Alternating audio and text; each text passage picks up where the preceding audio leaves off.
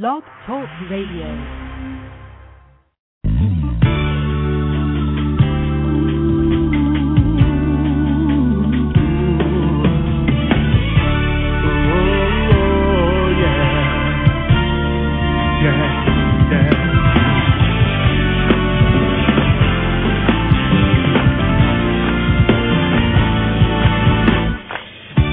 We've already won. Hello, caller. You're on the air.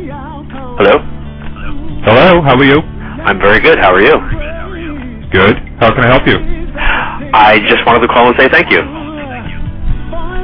Thank you. Yes, You're you welcome. Uh, this is John Edward calling. Possibility.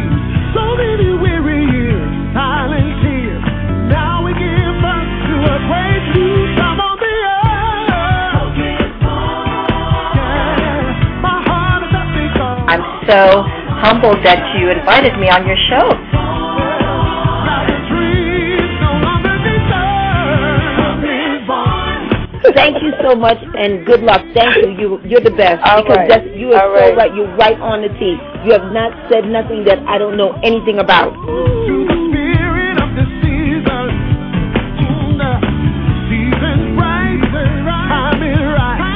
Your colors are of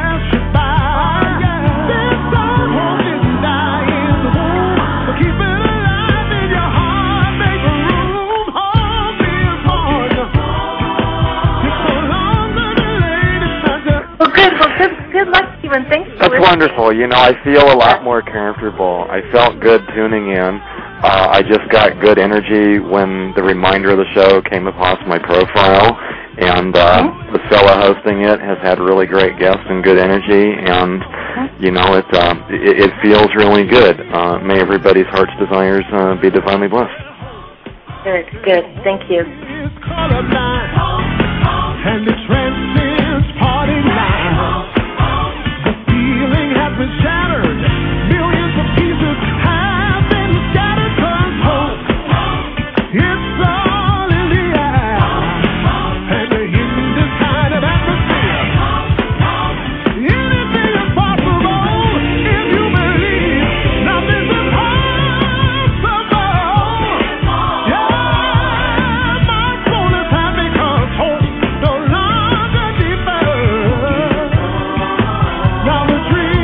Want to thank you so much for giving me a chance to be on your show. I really enjoyed it.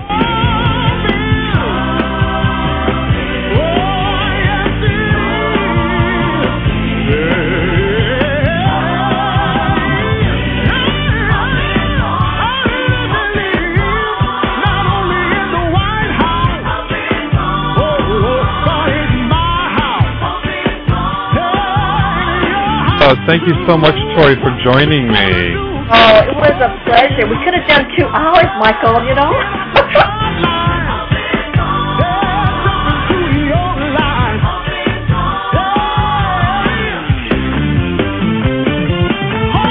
One more. Okay. Please, gonna be me. It is you, dear. Seven two seven. Oh my God! I was just thinking I was talking to anybody. You were talking to Michael. Oh my God.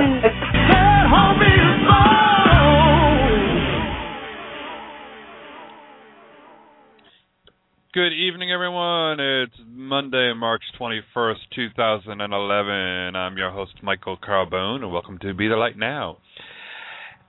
I'm sorry if you're listening in in the chat room, you're having problems getting in. I started it a few minutes late, so that's a, a number of reasons why you had problems getting in there. It's, you know, one of those days.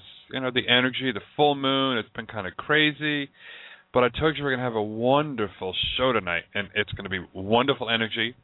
I just pray to the gods of all creation that we don't have any technical issues tonight, because I told you the the guest I'm having on right now is phenomenal. Love the energy, and uh, it's you know we're going to be taking your calls in a few moments, and I have to go ahead and pronounce this correctly. Help me welcome to the show, Jonna Rae Bartges. Bartis. Bartis. Okay, almost. How are you, dear? I'm doing great, and I'm very honored to be here. Thank you so much for the opportunity. Oh, you're very welcome. Thank you for blessing us with uh, your presence and all. And it's always nice to have the uh, happy medium with us. well, I, my slogan is "I see dead people, so you don't have to." well, I'm sure we're going to see if uh, how many dead people want to go ahead and come in tonight. Okay. Well, we don't want to have dead air, but. Oh no, that's for sure. Uh, yes. Yeah, I liked it too. Is uh, about your uh, uh, first of all, get to know you a little bit more, but I want to also mention about your book, Psychic or Psychotic: Memoirs of a Happy Medium. Right. I love the title of that because I have a metaphysical shop uh, locally, and it's at a big flea market, and they're like, "Oh, you're a psychic." I said, "No." I said, "Le- "I said they did a stupid typo on my sign." I said, "It's supposed to say psycho." I said, "Legally, I'm supposed to let you know that I'm a psycho." I said, "But they spelt it wrong," and everyone just starts laughing, you know, and they're like, "Oh, okay." Well, that, I, I think that's a great point because everyone is psychic. Everyone has natural intuitive ability, and we're just not raised in our uh, society to to acknowledge it or value it or give it any kind of credence.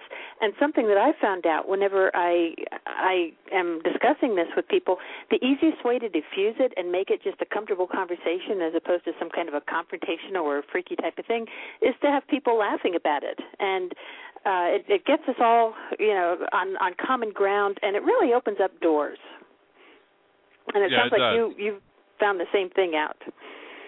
Yeah, and it, it is fun because uh, you know, being at the the environment that it's in, you know, we have a lot of people. You know, the woman across from us, she calls herself the crazy Avon lady and all, and there's a story behind that. And she tells everyone, she goes, "Yeah, I'm the crazy Avon lady, and he's the psychotic psychic over there." And and she goes, "You know, we get along great in here, and it, it just breaks the ice a lot."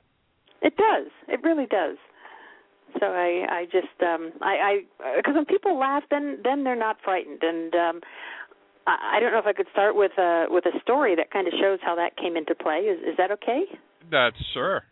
to jump into that? Okay. Yeah. Um, when I lived in San Diego, I was doing a reading for a couple, and um, In my little condo, and I heard the cat doors swing open, and then I heard my cat do her Xena Princess Warrior howl, which always meant that she had just killed something and brought it in for me. And I'm thinking, oh dear, no, please, I'm in the middle of a reading. But I excused myself and went out into the kitchen, and there was this little mangled pile of brown feathers and this you know poor bird you know dead on on the white tile floor and um I just picked it up and I was cradling it in my hands. And of course the man and woman followed me into the kitchen and they were horrified. There was this dead bird there and I had it cupped in my hands. And I just did a silent little prayer and said okay God make me an instrument of of your healing. And and then I said to the husband, "Open the front door." And he looked at me funny, and and then he went over and opened the front door, and I walked over and opened up my hands, and the bird flew away. And what happened was the look on the couple's face was just pure terror. You know, they'd never seen anything like this, and they were absolutely freaked.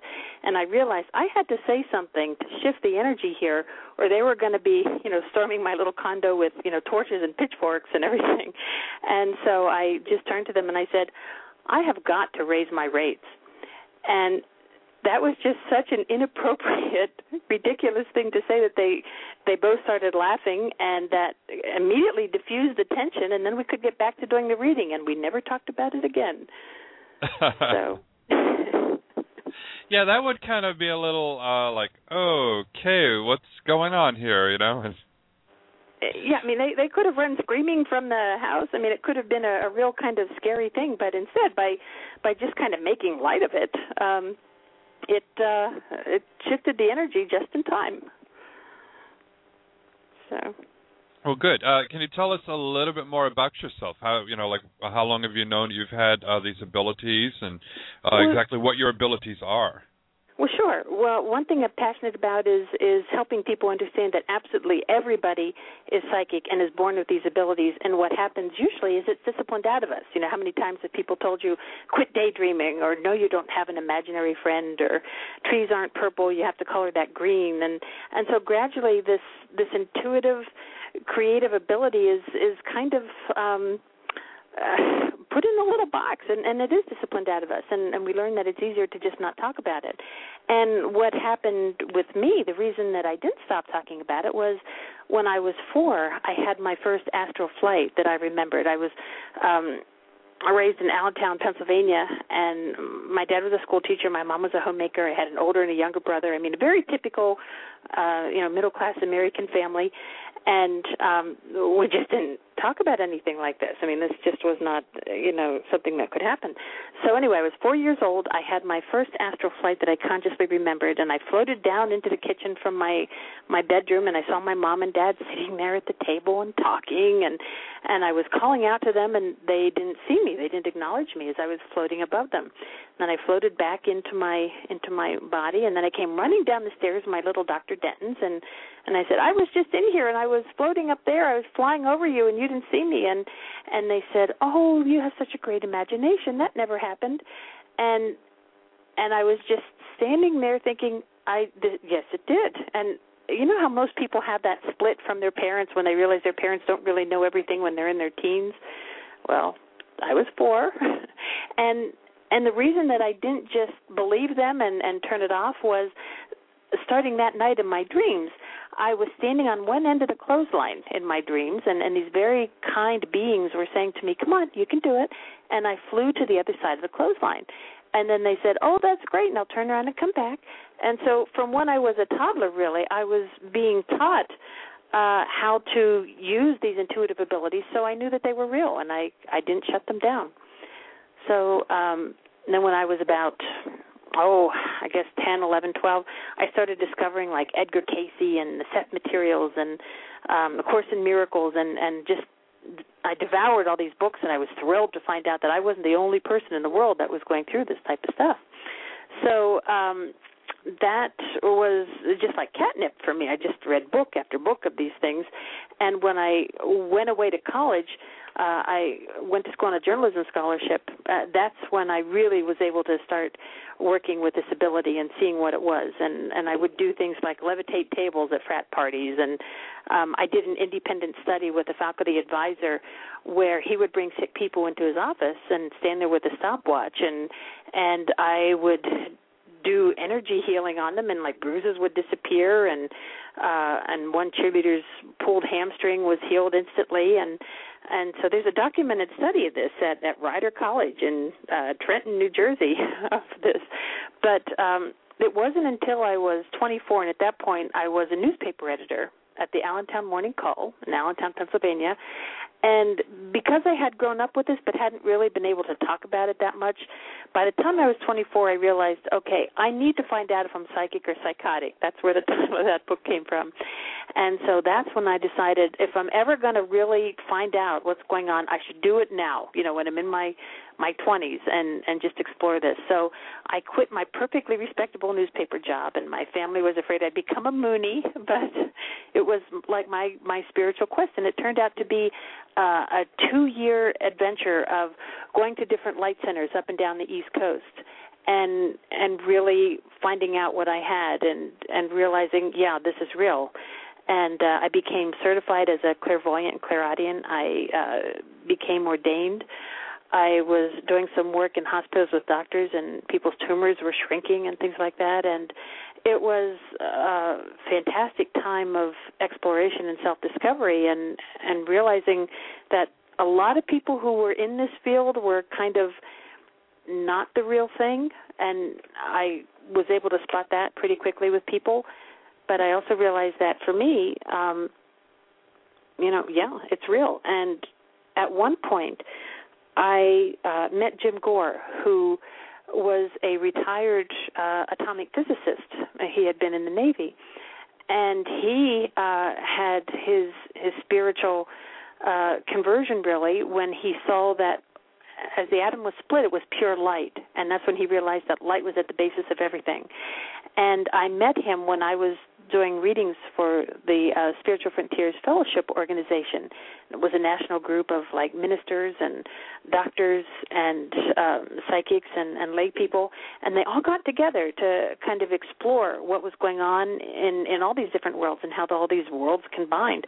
And I was doing psychic readings for this national group. I met Jim Gore there, and he invited me to come be the resident psychic at the light center that he was building in Black Mountain, North Carolina. So I ended up here, and um, was doing work with him, and uh, what happened was people started to come for readings like every single week, and I began to feel uncomfortable because um, I, I knew that everybody could do this, and so in deep meditation in the in the dome that um, that is where the Light Center is is located, I was doing this deep prayer one night, and, and I was saying, "Okay, God, anybody can do what I'm doing. I don't want to be a guru." Everybody, everybody can do this. And then this voice literally said to me, "So teach them how." And then I said, "Okay, how do I do that?" and I was given the steps, you know, step one, step two, step three, for how to help people connect to their own intuitive ability. And uh, that was in 1979. And since then, I've been uh, teaching that and also combining uh, real world jobs with um, using spiritual ability. And uh, shortly after I got that dream, I was told in meditation to leave the Light Center and teach my truth by by living it and get back into the real world. So I became an executive news producer at the ABC affiliate here in Asheville, North Carolina, and um, I would uh, know what what was going to be happening. Kind of, I, I would leave spaces on on the show outline. The news director would come over and say, "Well, what's what's going in that third slot?" And I would say, "Well." I don't know, but it's going to happen around 8:30 tonight, and, and something would, and it would go in that slot. And um, uh, from there I I wanted to get into news promotion after being here for three years in North Carolina. This was back in the um, early '80s then at that point, and so I went to the CBS affiliate in Miami, uh, Florida, and I started winning Emmy awards because I would be producing what I would see in dreams. Because it's always been important to me to combine spiritual ability, intuitive ability, with what's going on in the real world and that's a lot of what I like to teach people and share with people too. And uh, eventually, Disneyland took me out to California because um, they were looking for someone who had TV news experience to run broadcast publicity, and that's when um, Walt Disney started showing up in my dreams and telling me what marketing should be doing at uh, at Disneyland. And uh, from there, SeaWorld hired me away from Disney, and I literally talked to to the whales and the dolphins, and um, it's does that give you kind of an idea of combining like the spiritual and the scientific and all that good stuff? So you've been you've been busy. Yes, yes, and I I think at the core of everything is is just really letting people know that this is a, a natural ability that everyone has and and helping people tap into it my friends are are my closest friends really are like psychologists and and um quantum physicists and um, people who are very much into um, uh, spirituality and religion, and um, it's it's very exciting to be here at this particular time in the history of the planet and see how these things are converging. Like uh, the Dr. Oz show uh, last week just had John Edwards on, and uh, the theme of that segment was are psychic mediums becoming the new therapists? And it's fascinating to see how the things that we've believed and talk about and the things that we care about are are becoming more mainstream during our lifetime and it is absolutely fascinating to be here now. Yes, I'm I'm beginning to love Dr. Oz more and more each week because um, being that I have a metaphysical shop, I have uh, like over 150 organic herbs and about 50 different herbal teas and tea blends. Mm-hmm. And every week I've got someone coming in. It's like, oh, Dr. Oz was talking about this herb. Do you happen to have it? I can't find it anywhere. And he's telling, and I'm like, you know, I just love this. And he's talking about, you know, natural treatments and everything, and people are coming in looking for it. Yeah. Oh, it's So- fantastic. Uh, Yeah. And uh, uh, one segment, he even shared how his wife was a Reiki master, and he's had Reiki masters in his operating room sometimes. And uh, Pamela Miles, who is a, a brilliant Reiki master, who does a lot of work trying to bring medical doctors into an awareness of how Reiki um, can be used in a very traditional setting, was even on his show demonstrating Reiki live. So I'm I'm with you. I I think he totally rocks. Yeah, so yeah, it's uh and it's great that um you know he's opening it all up to um letting people know because so many people trust him and like him Mhm. that when he talks about this, they're like, well, it can't be all that bad then. Dr. Oz, you know, is in favor of it and likes this. Exactly, exactly, and and it's funny because I will watch his show and then I will be co- going to my local health food store here in Asheville saying, "Okay, Dr. Oz is talking about this. Do you have this here?" and they, I suggested that they just start a a little corner of the store where it's Dr. Oz recommends, and then they have all these different things listed there and and available to shoppers because um just like you're finding out, people are certainly going to want that. Yep. So. And you know, and it's great. And I, you know, at first I'm like, okay, I got to check out Dr. Oz here, and you know, he's really uh been amazing, and he's uh, changing the way a lot of people think. Mhm. Mhm. Well, um, another story I'd love to share that ties in with what Dr. Oz was talking about last week. Uh, when he was saying our psychic mediums, the new therapists, and he had John Edward on, and um, he was talking about the fact that sometimes medical doctors can't help people with grief when they lose someone the way that a psychic medium can because we can sometimes provide proof that their loved one hasn't just you know ceased to exist once they die. And i had uh this kind of experience several years ago when a doctor contacted me and uh this is someone i didn't know and he was dealing with a woman whose teenage son had committed suicide a year and a half previously and she had other children but she had become so wrapped up in her grief nothing was working. No no antidepressants no kind of counseling nothing at all. And this woman really was not functional anymore. And as a last result this doctor called me and said well i i heard about you and i wondered if you might be able to help my my patient in some way. And um I I'm a minister and and I I made a vow to be of service to humanity and and so I I agreed and this was very unusual because I was going to be doing a reading for someone that I had never spoken to, you know, even over the phone. But um after I talked to the doctor and uh got the the name of the the woman that he was concerned about, I went into a, a deep meditation and the way that I meditate is uh, really it's quantum physics. It's doing an entanglement on the universal field. It's changing our brainwaves from um, just the the um, beta level where we're talking now into an al- uh, through an alpha level where you're in relaxation up into a theta level where it's deep relaxation because that's where uh, creativity and, and musical ability and, and psychic ability all reside and it's so easy to access that by just taking a couple deep breaths and and you know relaxing and i call it going up when i do that. And um what i did was went up and i just said okay god please show me what this woman needs to know. And immediately i saw a good looking young man with dark hair and glasses. He was wearing a leather jacket. I could tell that he was a uh, an athlete in um several different sports and when he saw me looking at him he he suddenly started telling me things. He showed me this large light colored dog that was with him. He said that he didn't mean to take his life. It was an accident. He was head over heels over this girl and was really just trying to get her attention and and not take his life. And it oh, it went too far. And he deeply regretted what had happened. And um he was especially concerned for his mother and said that he had his letter jacket over the chair in his room and she would go into his room and put on the letter jacket and that would let him hug her you know in, in like a physical sense.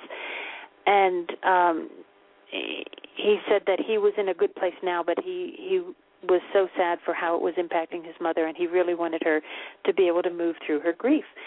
And um as i was typing these things down as as I was seeing this movie playing in my mind.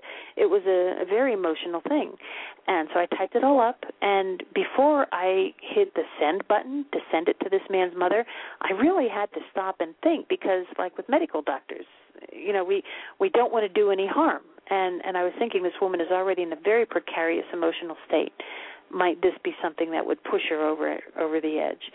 But um, the message that I got was no, you need to send this. And so I sent it, and I just sat there and stared at the screen, waiting to see what was going to happen, and and nothing happened for an hour, and so I uh just you know turned off the computer and went to bed and prayed hard that everything would be okay. And the next morning, sure enough, there was a response from this woman, and you know, I was very nervous, and I opened up the email and uh, her first sentence was, "I haven't stopped crying since I, I read your note," and I was just thinking, "Oh, dear God, please, you know, don't let it be a bad crying." And as I continued to read, she said, "Everything that you said actually happened. The the the dog that was with him was the coll- his collie that was hit by a car right before he died, and um he had dark hair and he wore contact lenses when he wasn't wearing his glasses. And I do put on his leather jacket that's over the chair in his room, and I feel him hugging me. And what happened with all of this was I had enough you know very specific hits for the woman to realize that her son didn't just cease to exist when he died.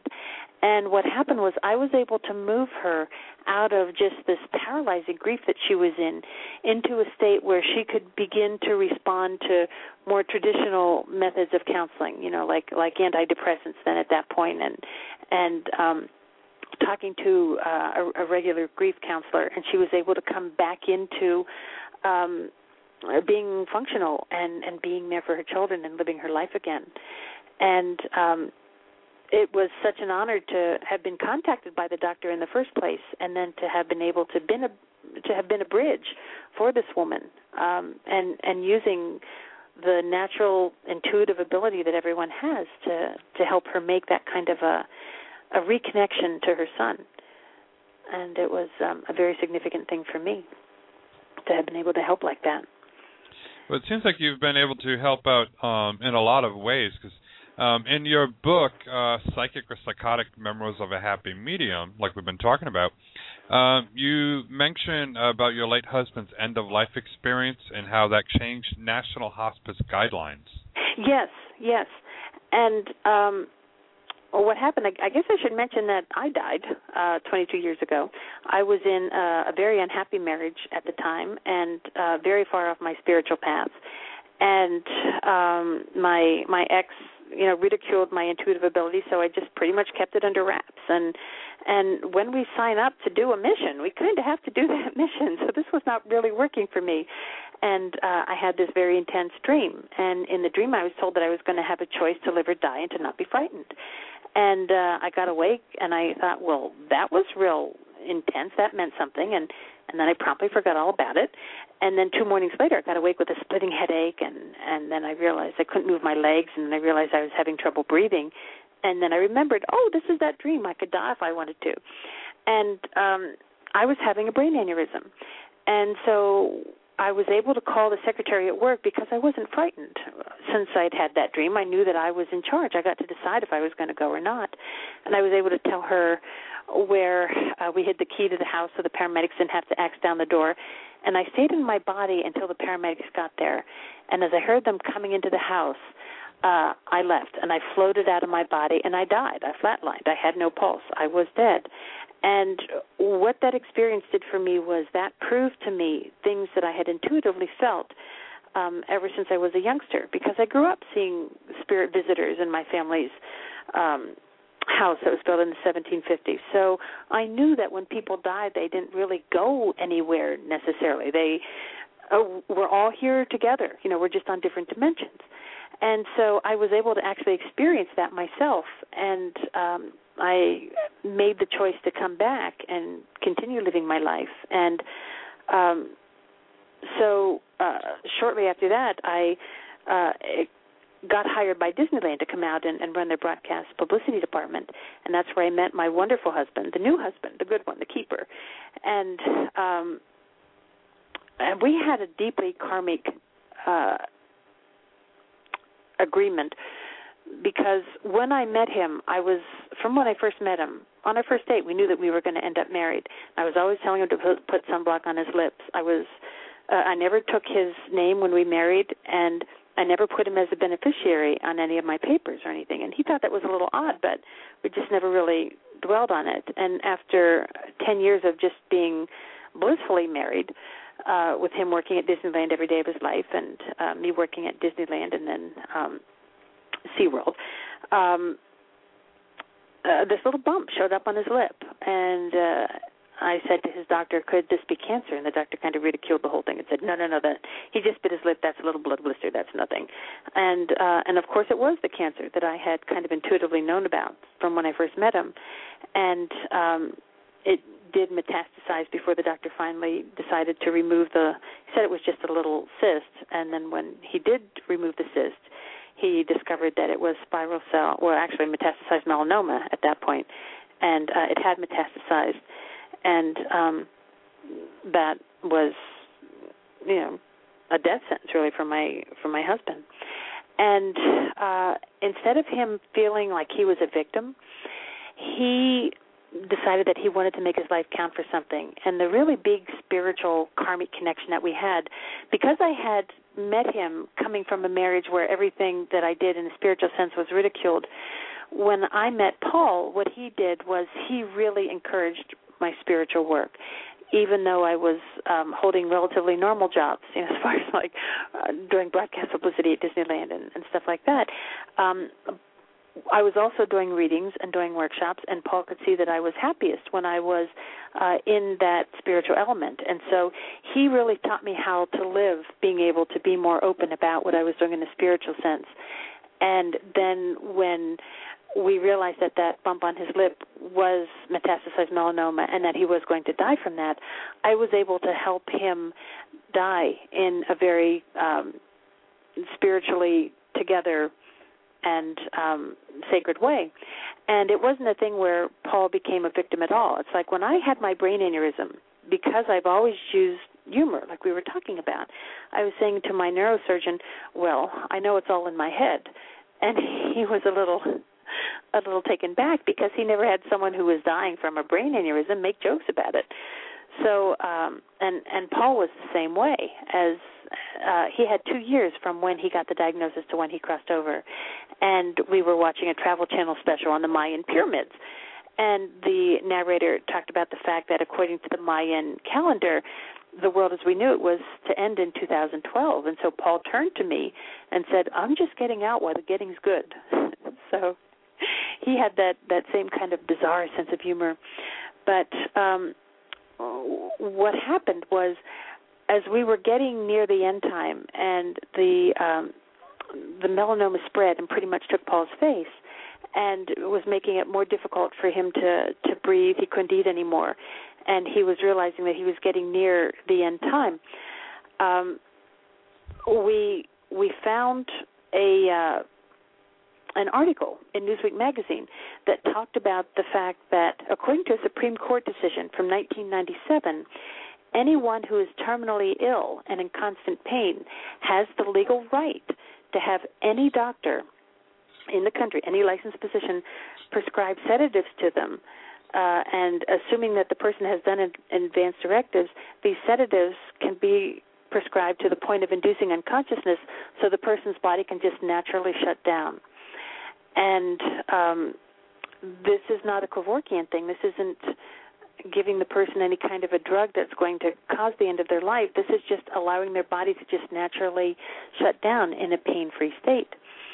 And um, so Paul and I, well, I, I discovered this article in Newsweek, and Paul and I discussed it with uh, the hospice workers who were were working with him in his final months, and we were told, yes, absolutely, this is an option, and this is what we um, decided that we were going to do.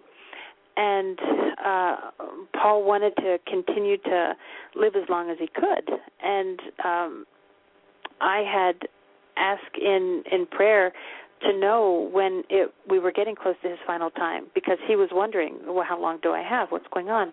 And when he started to excuse me, physically resemble what I had seen in the visions, and I let him know, um, he um, was was totally emotionally prepared for for being ready to go, especially because we had found this article about legally what his rights were. We had talked to attorneys about this. My brother was an attorney, as uh, was uh, Paul's sister, and um, they said yes, this this is um, the law in the country. We talked to psychologists and grief counselors, and and uh, this was a decision that that took two years really for us to.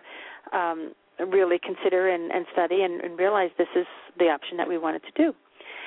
And uh, Paul wanted to stay his life as long as he possibly could, as long as it, it worked.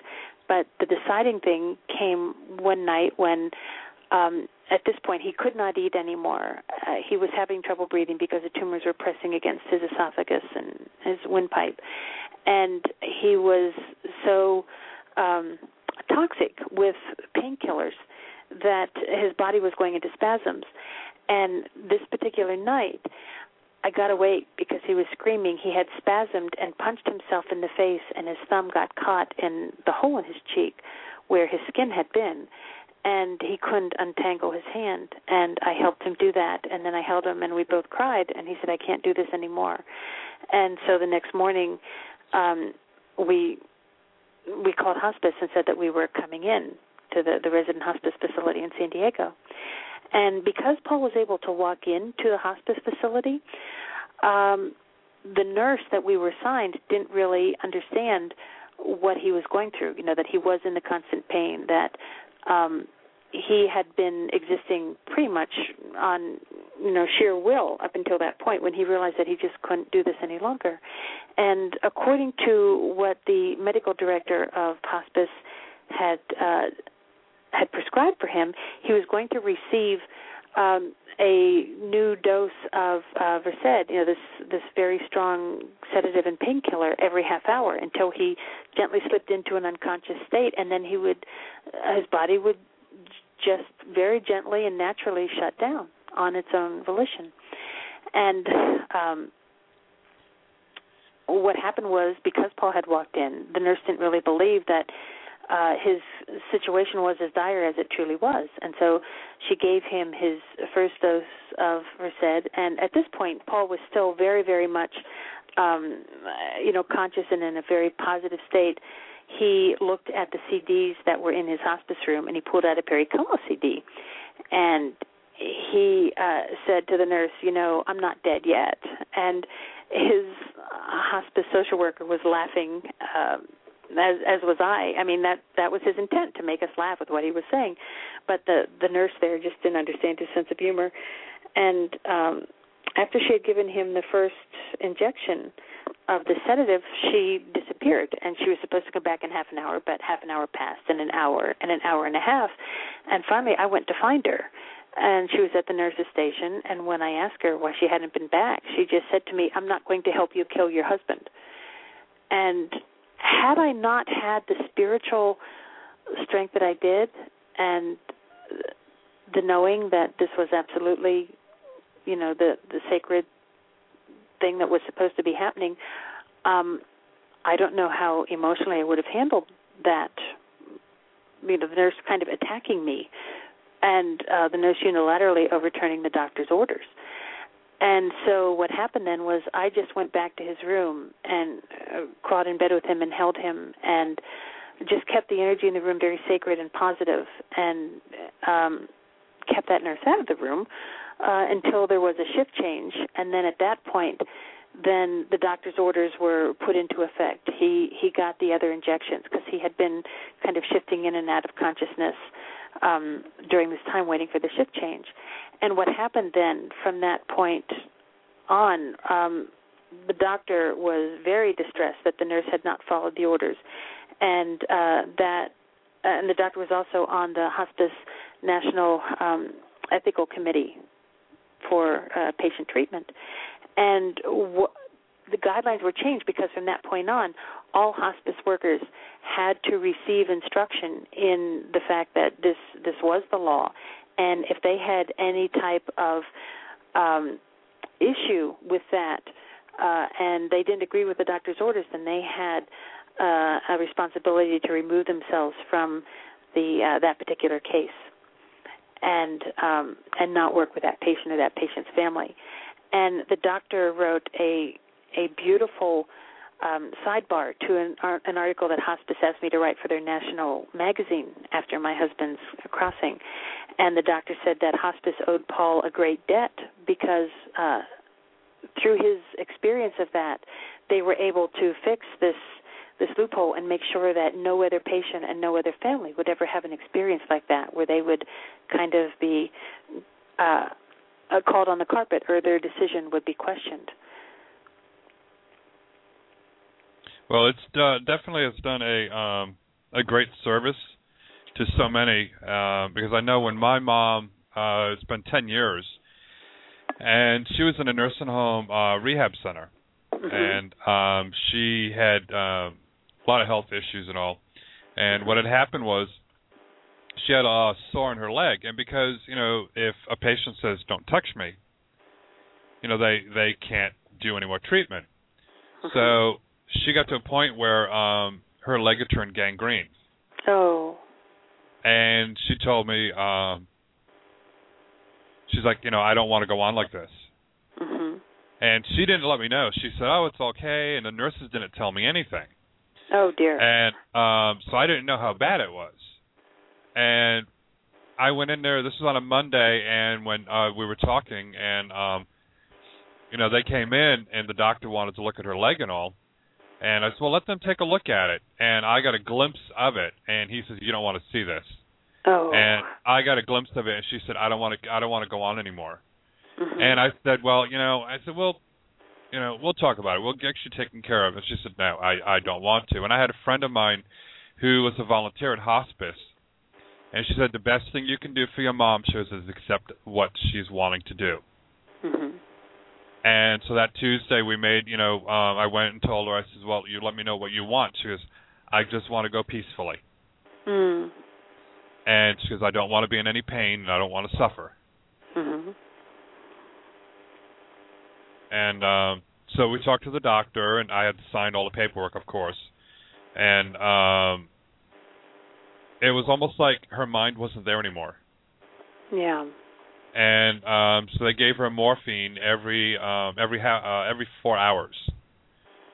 And you know, no questions, no nothing. The nurses were there. They let me know, you know, if uh, anything took a turn or anything happened and uh so the last 24 hours I was there with her and I mean they were really nice and they were uh, they we had hospice involved and uh, they came in and said don't worry about anything everything's taken care of now Mhm. they said if you want to stay here around the clock you can. We'll have someone you know help you out.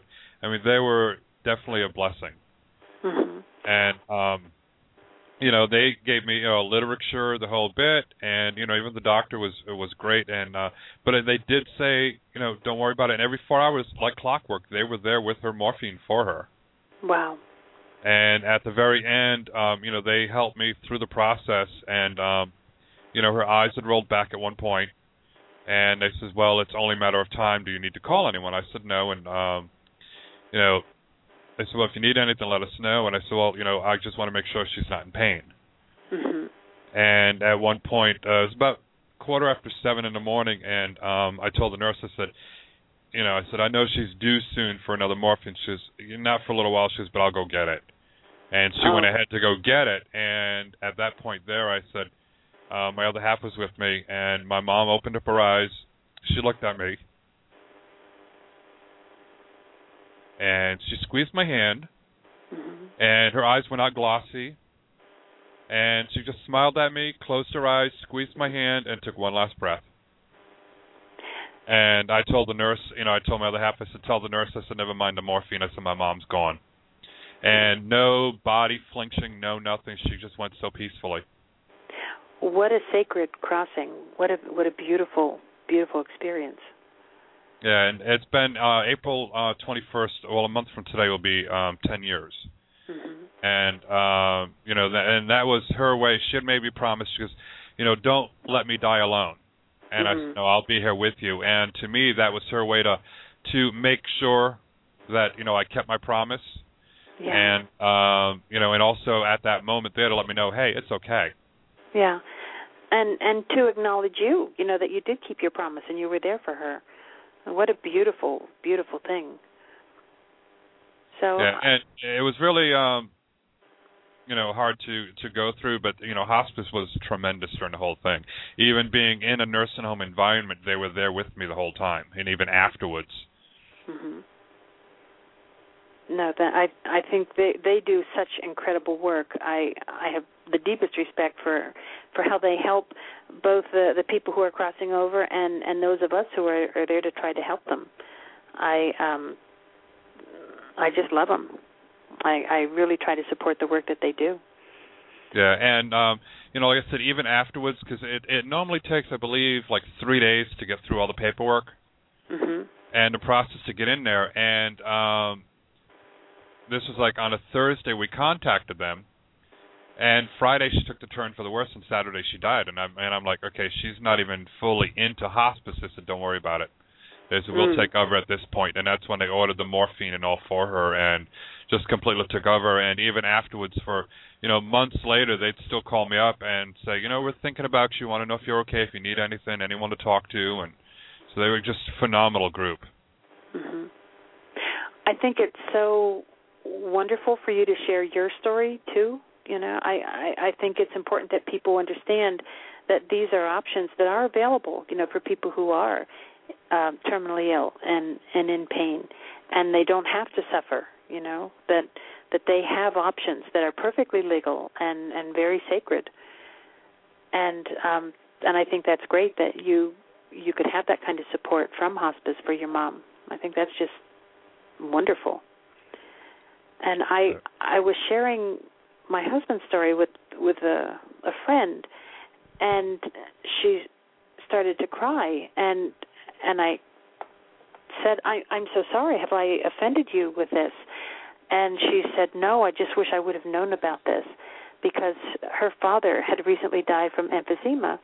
And what happened was um the doctors instead of of giving him the same peace that your mom got and that my my husband got from hospice they kept reducing his morphine uh to to force him to keep fighting to breathe you know. It it was a, a horribly painful two extra weeks that that he endured this pain because the doctors were not um allowing him to have the the gentle release that you know that that your mom and my husband got. And she said that she just wished that she would have known about the supreme court ruling and that this was an option because it could have saved her father such agony and um in his final two weeks. So i i feel we have kind of a a spiritual obligation to to share our stories in that regard and and help educate people and let them know that there there is an option. It's entirely legal, and it's it's there to really let people have a say in how they go when they are terminally ill. And I think it's it's such an important piece of information to get out there. It can help a lot of people, a lot of families. Yeah, and doing the morphine like that, um, it's a different type of morphine than you normally would get for pain, anyways. hmm Uh, so some people hear, oh, oh, you know, I'm not going to take morphine. You know, that's what they use to to go ahead when someone's dying, and it's like, no, it's a different formula. So, um, and you know, and it's uh, it's to me the most humane way to help someone with the end of life because it gradually slows down the breathing. hmm hmm And, uh, and it, Go ahead. and and I was going to say, and it's completely pain free, and it it just lets their body naturally shut down. Yeah, and um, you know it truly is uh, amazing, and especially being there. And then um, you know, and, I, and my listeners have heard it before, but the following day when I went to go to sign the paperwork at the funeral home, I wanted to listen to a CD, and it, it was a five disc changer, and no matter what song I wanted to play, it would pick up this one CD and start playing the song. And I was like, okay, evidently, you know, and I was so out of it at the time, and because I was going through a depression, and they had me on Paxil, and I was totally numb to everything. I couldn't even Mm. mourn for my mom. Um, but I was like, all right, you know. So evidently, my mother has a message for me, hmm and we let the song play. It was the old disco song, "I Will Survive," Oh. and let the song play. And then I said, okay, now you can go ahead and we'll listen to any CD we want to. It'll work, and it did. mhm. And I had, you know, other people try it in the house, and they're like, "This is weird. It's like it won't play anything but that song." I said, "No, I said we got to listen to it then." And after that, and it's been ten years, and the and the player still works, and has never done that again. I think that is the coolest thing. I know for the first three days after my husband died, you know, he had worked at Disneyland his whole life. For the first three days after his death, when I would turn on the television in the morning, it would be on the Disney Channel, and there is no way. And I'd been watching the news the night before when I turned off the television. So it's very easy for people who have crossed over to communicate uh, with us through electrical devices. You know, whether it's what you were talking about with your mom sharing that song with you, or my husband putting the the TV on the Disney Channel or lights flickering. A lot of people experience that. That's a very easy way for them to be able to connect with us. Uh, one friend, a Cherokee friend of mine, uh, lost her husband, and um, his image has shown up on uh, her television set. Like it, the picture would just go to snow, and and then suddenly the outline of his face would be there. She even has a picture of it on her cell phone, and it's you know unmistakably Charlie. So um, I think it's it's really cool for us to be open to realizing that uh, just because they're not here in the physical doesn't mean that the communication with them stops. Yeah, it definitely is uh, is amazing how they go ahead and still manage to communicate with us and let us know, hey, you know, we're still here. Mhm. Mhm. And something in in addition to the electrical things that that happen, um uh, my my own experience ever since I was a child was also being able to just see people in spirit.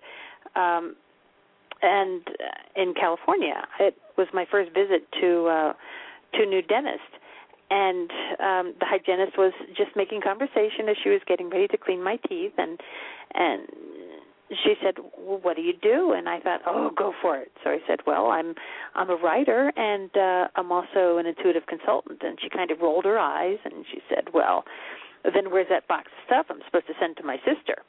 She was being a little sarcastic and and i just said well it's under the sink. And she looked at me kind of funny. And and then a little bit later, she was talking about her late grandmother, and I said, "Well, she's standing right next to you, and she's smiling and very happy and proud of you, and she's wearing a pink suit and pearls." And the hygienist said, "Well, I know that's not true because uh, my grandmother never wore anything like that."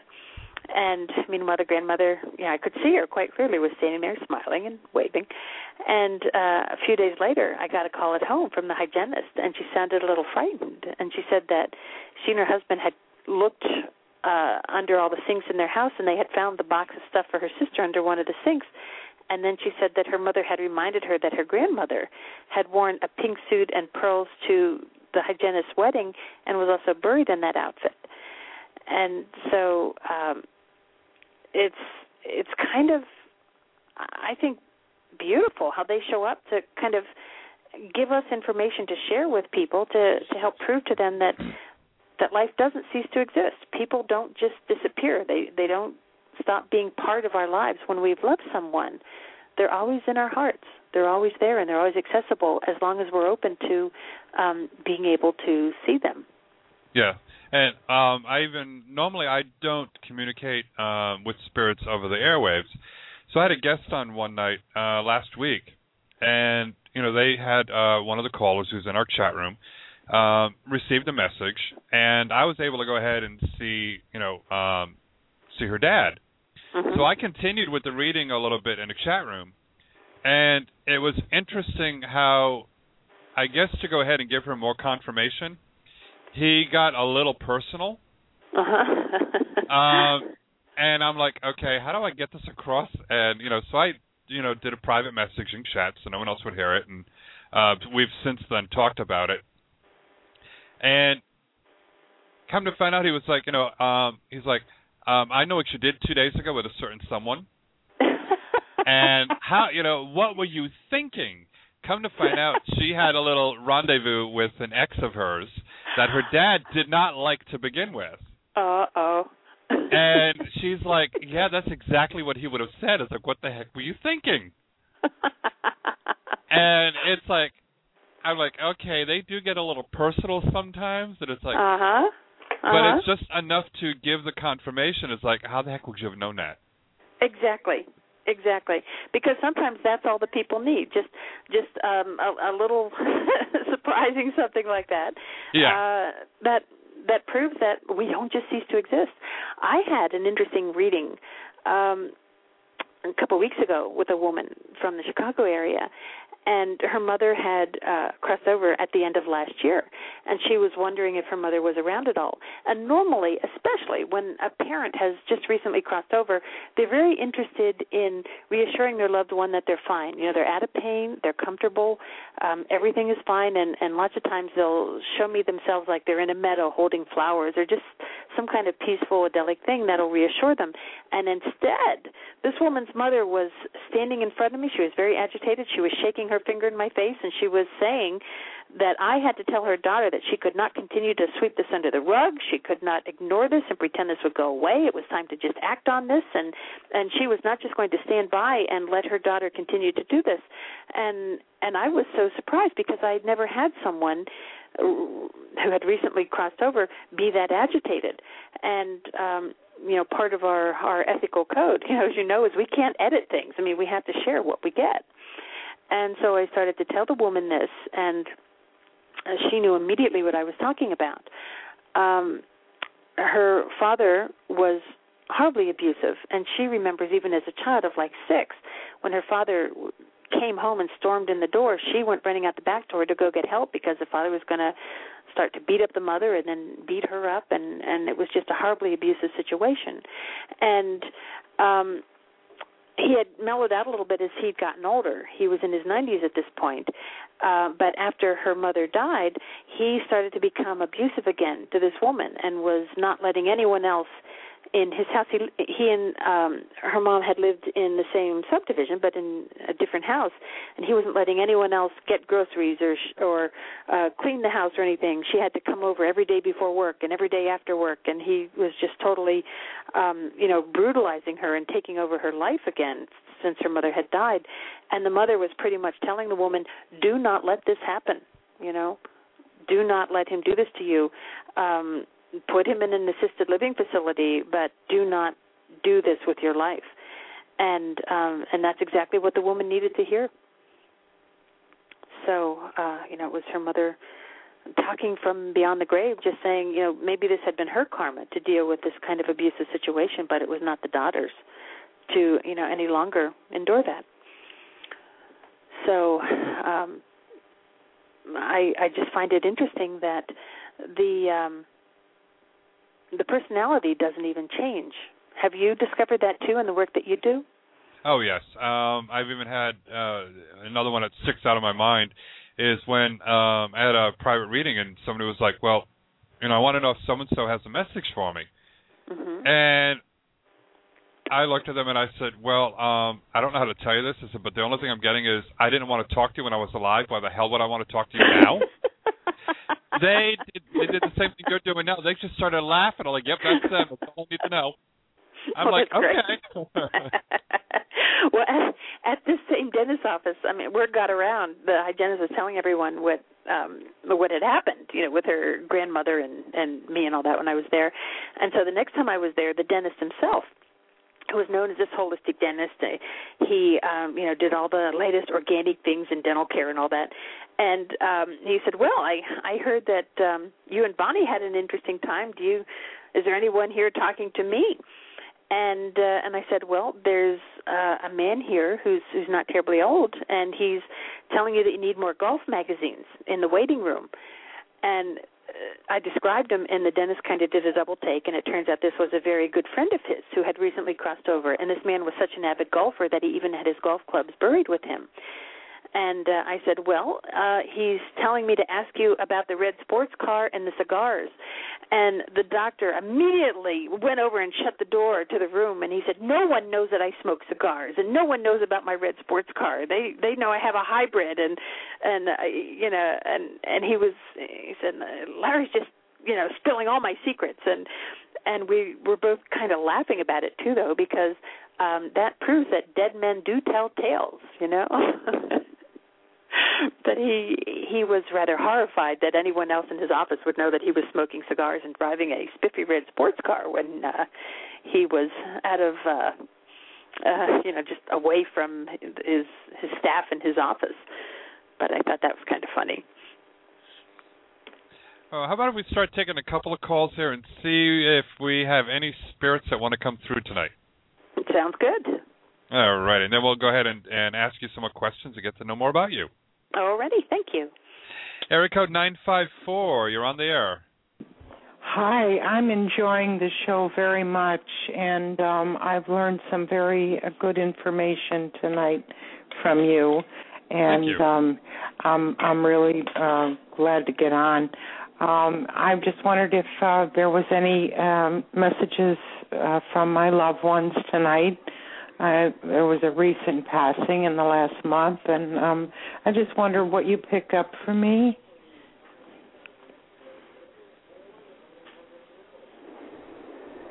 Well, the, um, hi, Erica. Thanks uh, so much for calling and for the kind words. And I, what uh, I'm seeing is actually a young boy, and it doesn't look like it's from this time period. It looks like it's more from like the the 50s or 60s, as far as like what he's wearing and all that. Um, Young, how? What age would that be? I'm thinking probably maybe six or seven. No, I Is can't. that I can't relate to that. I don't know. because sometimes what happens and and Michael maybe this happens for you too is sometimes people will show themselves to us at a certain age you know even though maybe they crossed over when they were decades older than that they'll they'll come back during a time that was particularly um you know happy for them or significant for them. Hmm but the the person who crossed over was was it uh, a male? No. oh okay. I'm still getting this little boy um You get a Like a- name or an initial? Uh, I'm getting an A name, um, Andrew Arthur, something like that. Not that I'm aware of or that I could relate to at this time. Okay. Well, it'll be interesting when you talk to some people to see um, who that is because he's not going away. Normally, um, you know, when when someone is acknowledged, Hmm. they'll they'll disappear then, and, and someone else might come in. But but this little guy is is not going away. Um, Hey. Hmm. Unless he belongs to a friend of mine or, you know, something like that and they're trying to get through. it feels like it's a relative of yours. Um, I have no idea. maybe like an uncle. And and what what age group uh would he pass at? Well, he's showing him himself to me um young, um but uh, that he was young like in in the 50s or the 60s. Um so right now he'd probably be uh in late 40s early 50s. Hmm. I just can't place it. Hmm. Okay. Michael, are you picking up anything about the, either the boy or or the the woman who's passed in her life? Uh, no, I'm not picking anything up at the moment either. Okay. Hmm. But this this little boy is saying something about um about a car. So I'm thinking that as you talk to people, you might find out about someone who um was in a in a car accident. Um and it's it's not clear to me yet if they were um uh hit by a car then and they died when they were that age or um if they're just showing me that age and they were in a car accident um more recently and they would have been in their their 40s or 50s but this is um there's something very important about this one. So Hmm. it'll be interesting for you to talk to other family members and and kind of maybe piece that one together There was a young man uh, that was a close friend of um mine that uh, there was a woman who lost her son in a car accident uh, about 20 years ago, but he passed around 17. But uh, the connection with the A doesn't um correspond with that. hmm so not a first name or a last name that corresponds with the A No, okay How about a nickname? Not to my knowledge. Mm-mm. Well, it'll be interesting because this it's. I'm I'm just feeling very strongly that that um, you're going to find out who this is, and I'll ask relatives and see if they come up with anything. yeah, yeah. But it's a it's a very sweet, sweet boy, and um, just kind of expressing love and guidance, and and almost that um, you know he's around you to help you kind of keep that childlike sense of wonder and discovery and all that. It's it's a very sweet presence around you. So, um yeah, it'll it'll be fun to find out who that is actually. Uh, if I if I give you uh, who I want to talk to or a name, would that help at all in connecting? Oh, we can try it, sure. Um, anything from uh, Alice or Joan?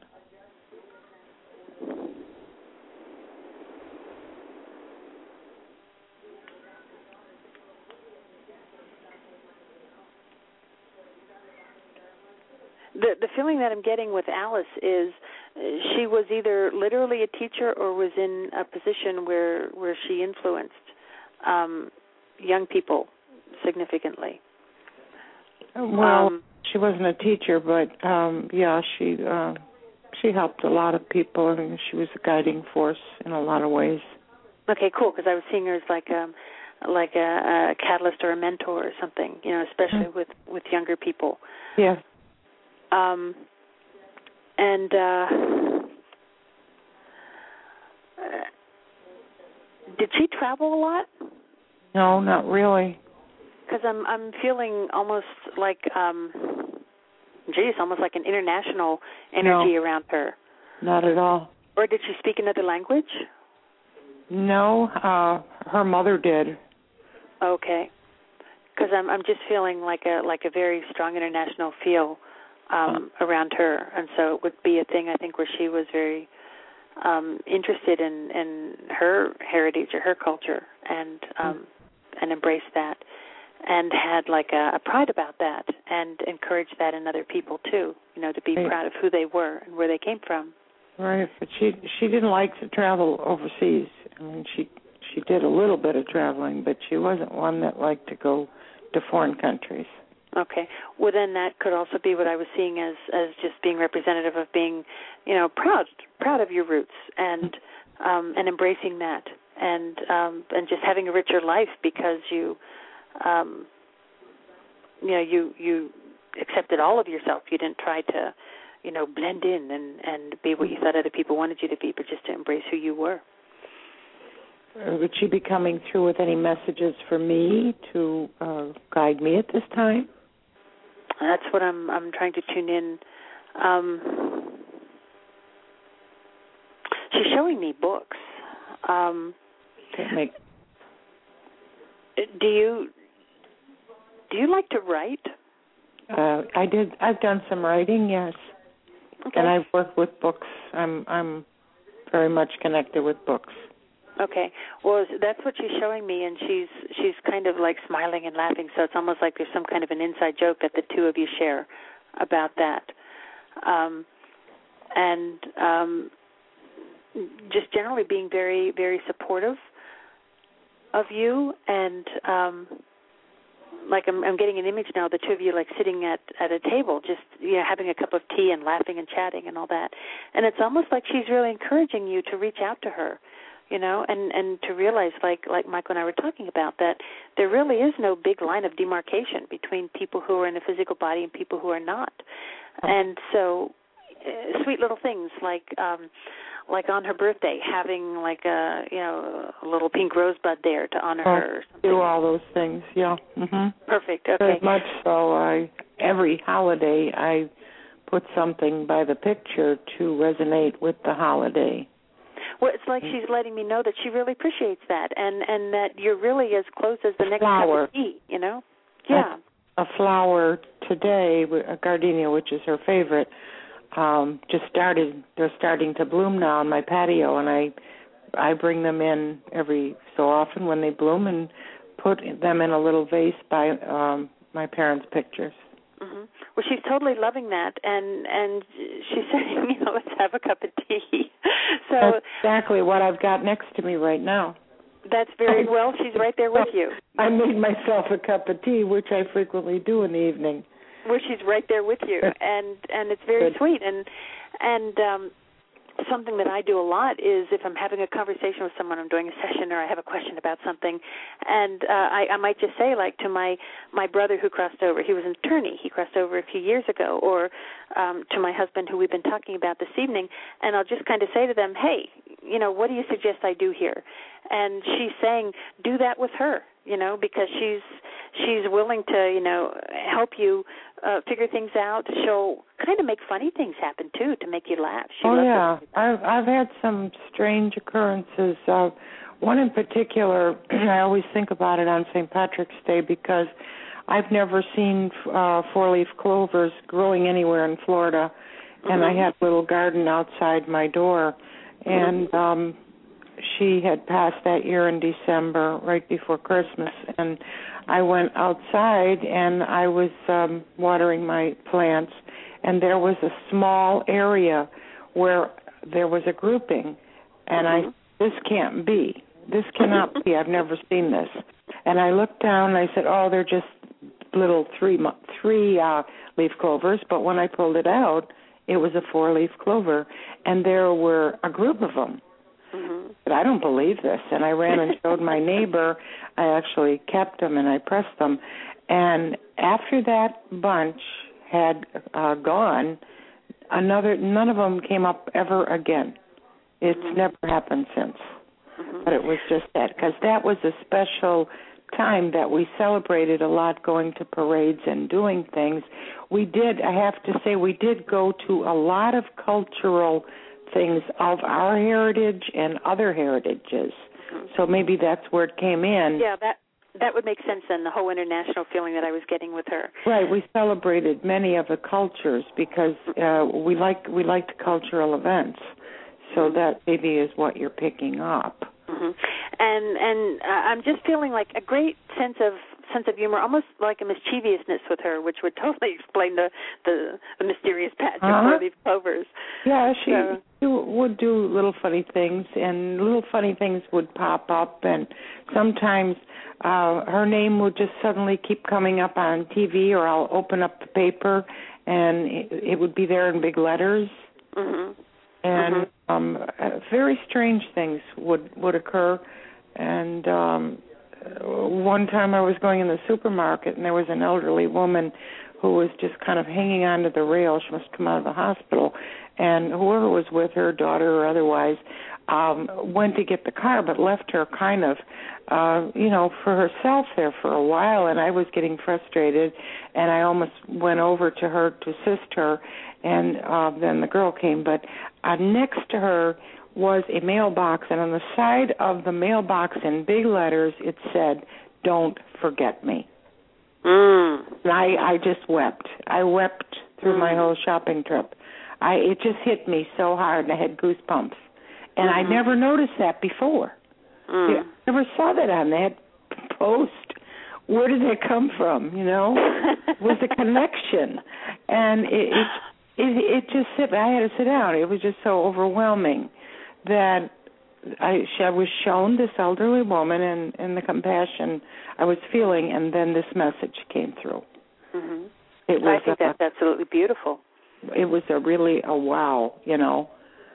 But, But uh, I, I I really appreciate you sharing your experiences because it's so important to to let people know that when we love someone, when we have that kind of a connection, Mhm. and when we're not afraid of of Oh, no. the fact. encourage it. I have always encouraged it because we had a very strong bond uh, when she was alive, and she um, uh, went through an awful lot at her at her last days, the last two years of her life, and um, I was with her um, almost to the end.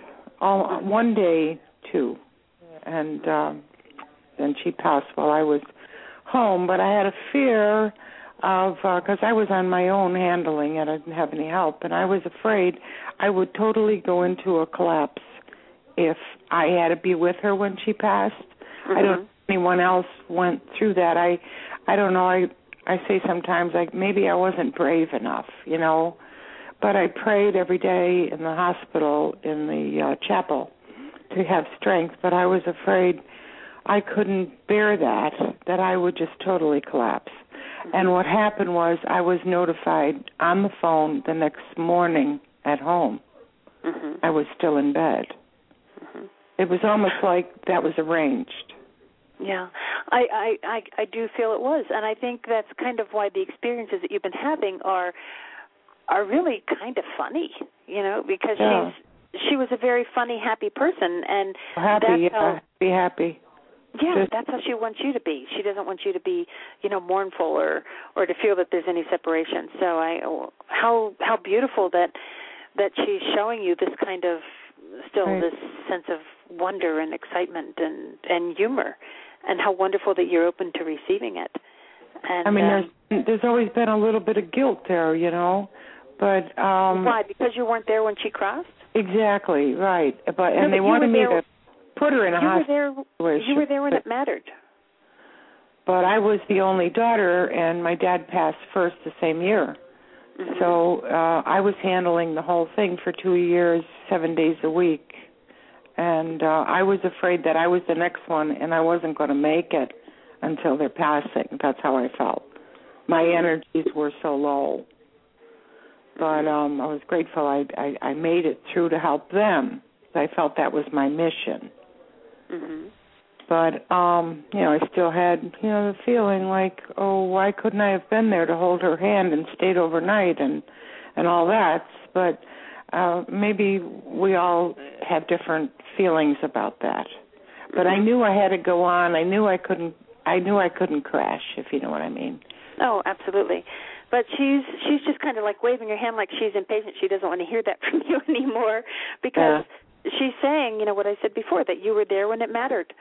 And um and so to get over yourself and Yeah. stop reproaching yourself and Right. and keep looking for more more funny happy little miraculous coincidences that just keep showing how much the love that you shared is still there Right. and she's she's enjoying her tea with you and she loves the flowers and Mhm. um Well, I she's your book because I I'm just I'm fascinated too, uh, and I learned something tonight that I didn't know about the hospice and all that. And um I, I believe they had my mother on doses of morphine, but um it wasn't um like she didn't go in the hospice, but it was like um they were keeping keeping her going as long as they could, and that was making her comfortable. mhm, So I suppose it was the same type of situation. mhm. I'm not sure, but um, in in any case, I, I want to read your book because I find it, it uh, remarkable, and it was wonderful the bond you had with your late husband, and Well, how you helped helped him too. It's wonderful. Well, thank you so much for the kind words. And the the other thing is they don't want to scare us once they cross over, but they do want us to know that they're they're very much with us. And frequently I will feel like a warm hand on my shoulder when there's no one there. And and I will feel him very close. felt, to me. yeah. The morning she passed, I Mhm. felt a presence, almost as if her ta- her hand touched my thigh as I was Mm. lying in bed, Mhm. and it was a feeling like I was there, and w- it was like our secret, like nobody knew she had passed except her and I. Hmm. Until I shared the news, till I got the courage to share the news, there was nobody else around me. There was no family with me, and it was like our secret. And she was letting me know she was there with me. Mhm. It was a strange feeling, but um I felt like you know she was then a part of me. That her spirit entered my body and was still with me. That's the feeling I got.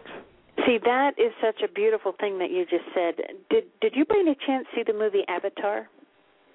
No, and you know why I didn't see that? Um, I'm I'm not particularly science fiction oriented, but I heard a gentleman on television or radio, and I don't know why he said this, but he felt that it was a very harmful movie, that Hmm. it would affect you on subliminal levels that would not be good for you, and I don't know why he felt that way. Hmm. So I well, want- I, I I didn't feel that way because something that you said made me think of that movie too. The Really? where you felt that she kind of um like united with you and came Yes. together with you when she crossed over. Yeah, because and that something movie that talks about it. You say? yeah, something that I feel very very strongly is and and again getting back to science, quantum physics, you know, nothing woo woo about I this. understand that. That- yes. Yeah, that we're all connected. We're all part of of this universal field. The consciousness. or yeah, Mhm. or Christ consciousness, if uh, you know, in spiritual terms, but in scientific terms, the universal field is what it's called, where everyone and everything is interconnected. And what I thought was the beautiful thing about the movie Avatar was it showed that um, very clearly how these these people on this planet were so interconnected with each other on a heart level, and with all the animals and the plants and Oh, and I, everything. I would like that. Yeah, and and I feel that that is um, a, a very uh, accurate way of of depicting how how we are and that connectedness that we can touch into because that's how we um can do intuitive readings for people. That's how we can connect with animals. Um become part of their uh consciousness and spirit.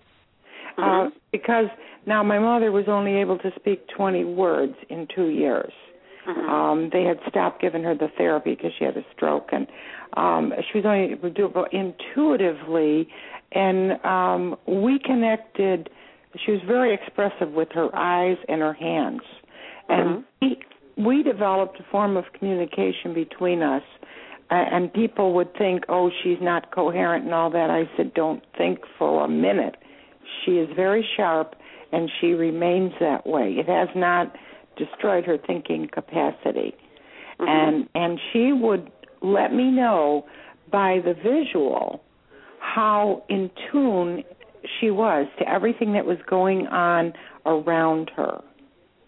And she was in a nursing home, and very often they think that because people are there, that they are, it's just, oh, they're old and they don't understand, and most of them uh, aren't coherent. This was not true. Mm-hmm. And I found out some of the medication were was making her slow to that, and I stopped some of the medication, and she snapped right back.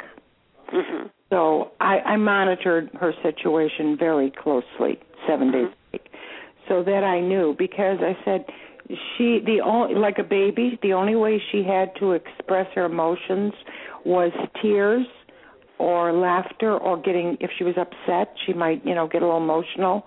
And and I didn't want that suppressed because Mhm. that was how she could co- only way she could communicate you see.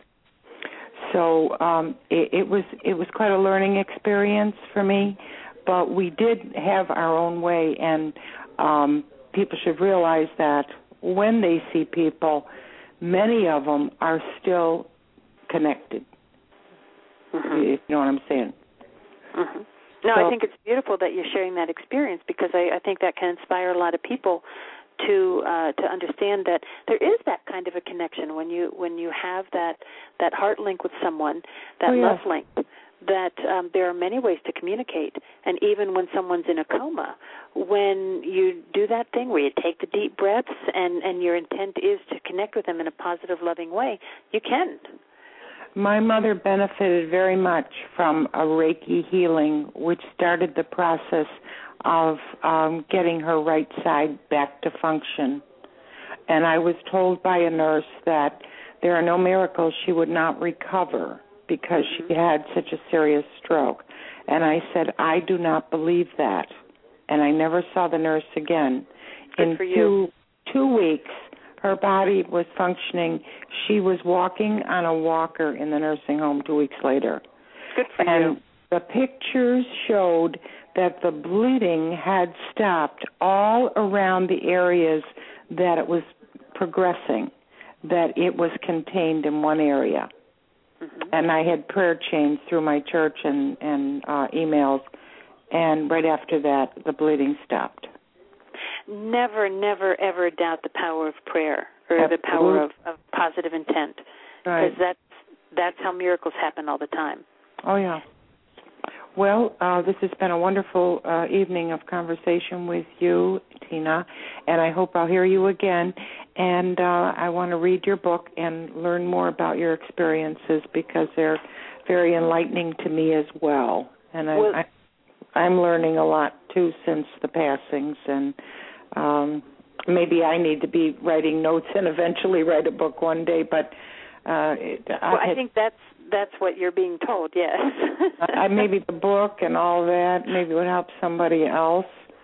But um it's been quite a roller coaster of my own Yeah. life since. Well, thank you so much for calling and sharing your experiences because by more of us talking about these things that are very, very real, Oh, yeah. uh, it, it it's going to help continue to make it more mainstream and help people understand that yes, this is the normal way that it's supposed to happen.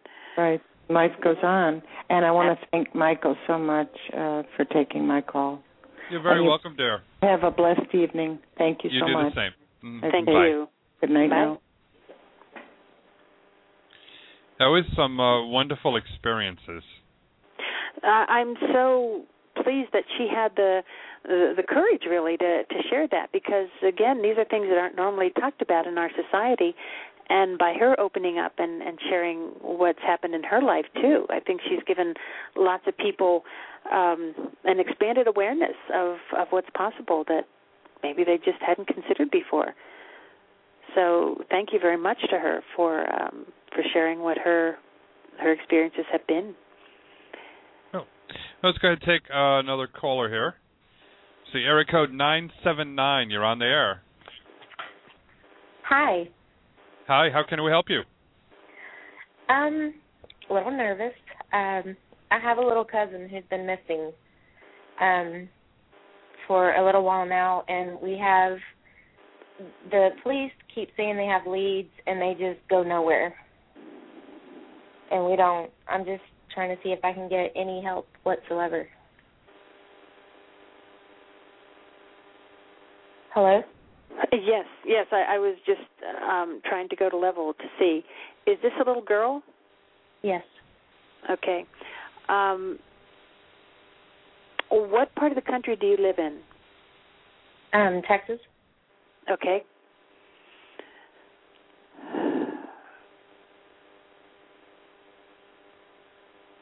I um I feel she's alive. I feel um let me go up a minute uh, and I'll be right back. Okay.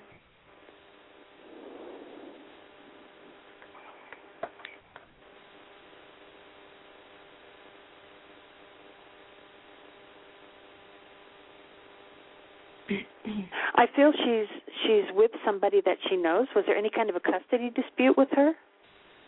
No, no. The um, the parents actually live. They were they're divorced, but they live across the street from each other for the kids.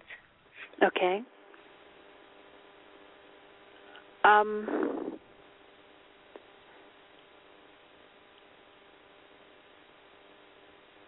I'm feeling she's south. Is uh is there any connection to Mexico? No, there was a um a lead to New Mexico, but it fell through. There was nothing. All the leads that we get just fall through. Um, she just vanished, pretty much. I mean, literally out of thin air, vanished. Mhm. There's one. um The mother's boyfriend is the only. um He went from person of interest into the suspect, but Mhm. still nothing. Is has he disappeared also, or he's No, he um Okay. he's actually still in the area. okay?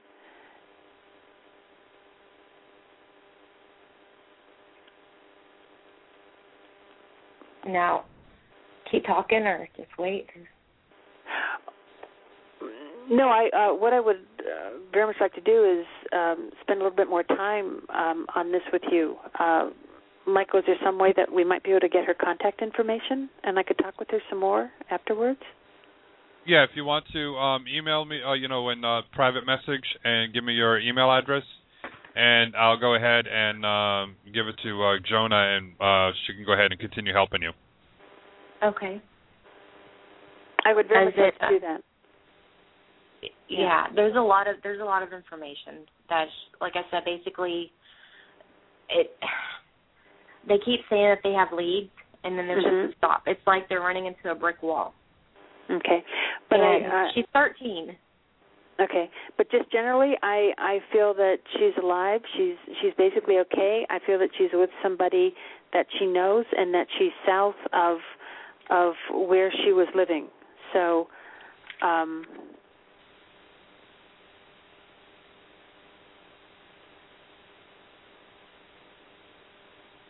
so yeah. I but I I would love to go deeper into that and to um, share some more information with you. So if you could go ahead and give Michael your contact information. Um, I would love to talk with you about it more in depth.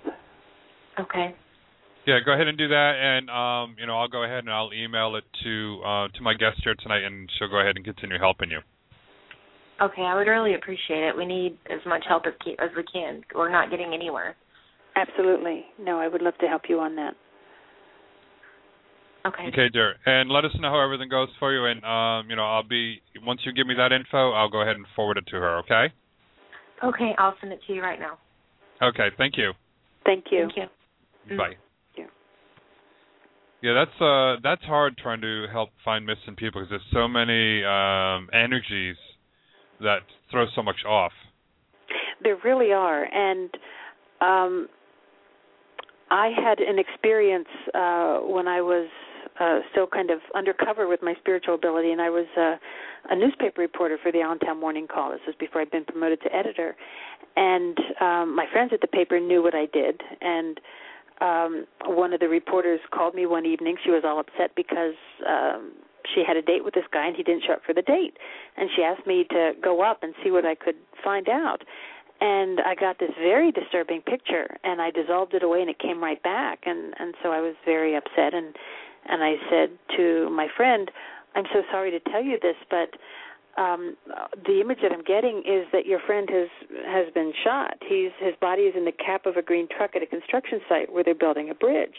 And she and I were both in tears and we were thinking oh should we call the police? And then we thought well we're both reporters. We we can't really do that. And and uh, a day or two later he showed up and he was fine. He'd been out drinking with friends and and i i was very horrified that i got such a horrible horrible image and it was so wrong. And um three years later at that point i was a television producer in miami florida and and my friend was an editor with time life books and she called me up and and said that she thought that i should know that they had just discovered the body of her friend and he'd been shot in the cab of a green truck at a construction site where they were building a bridge. So it was exactly what happened to him, but it was 3 years before it happened to him. And so because of that time space continuum issue, I've always been hesitant to work with police on on cases because um you know what you were talking about it's it's hard. There are lots of different energies that come in, and sometimes you're seeing like um, like a like a future thing, uh, as opposed to what's happening in in a more linear fashion. But um, So let's see if we can help uh, somebody else out with uh, something we can get a little bit more info on right away for them. okay, Area code three one three. You're on the air. Hi, how are you? Doing great there. How are you? I'm good. Um, calling from Detroit. I had um now what's your guest name? I didn't catch her name. oh, I'm Jonna Rae. I'm the Happy Medium. Oh, hi, Jonna. Okay. Um Hi there. Do you just do past um people who have crossed over or do you do general questions? Oh, general questions too. Okay, so I have a kind of a two part question. I'll try to make it quick. Um my three year old daughter often talks about my grandmother who passed and she talked Mhm. she she passed when I was pregnant with her and she talks about her like she really know you know what I mean? She says things like, Oh, you come into my grandma Lily's house and she's baking cookies and this and that and I'm like, Wow and I don't I never say, No, don't say that. I say, Really, really, what did Grandma Lily say? And you know, is is my grandmother visiting her?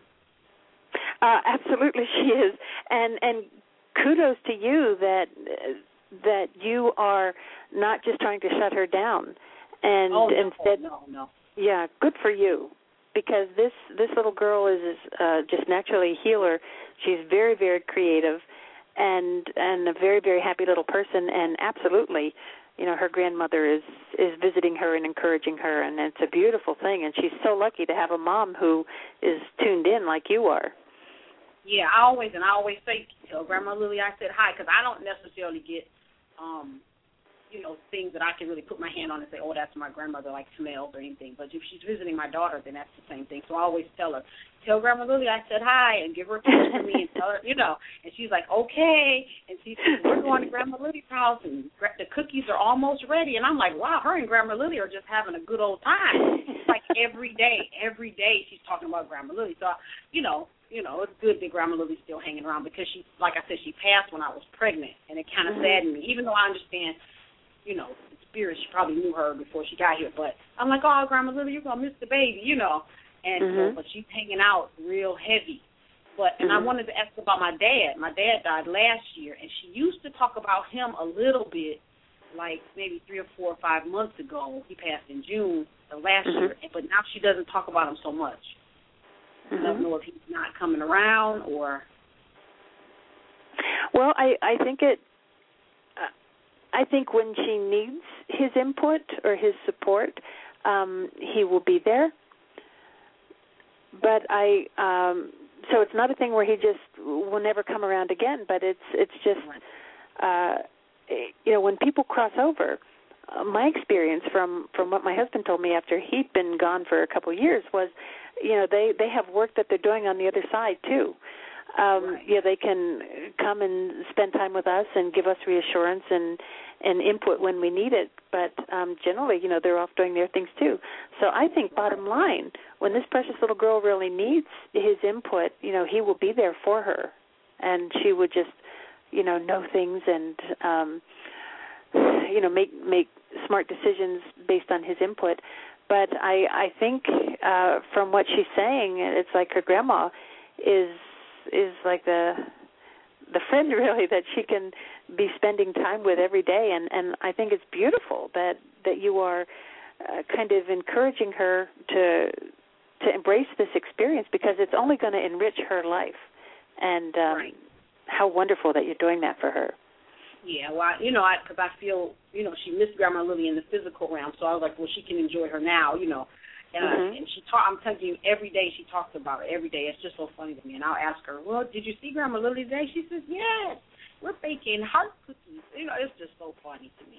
I oh, well, can I have some cookies? You know, it's just hilarious. And the other question I had was, an ex of mine contacted me via email like a week ago, and he hasn't Mhm. said anything since. He just sent an email. He hasn't talked to me in three years, Mhm. and um, he just sent hey, and then I said, wow, what do you want? It must be the end of the world. I I, I was so shocked to, to get a, anything from him.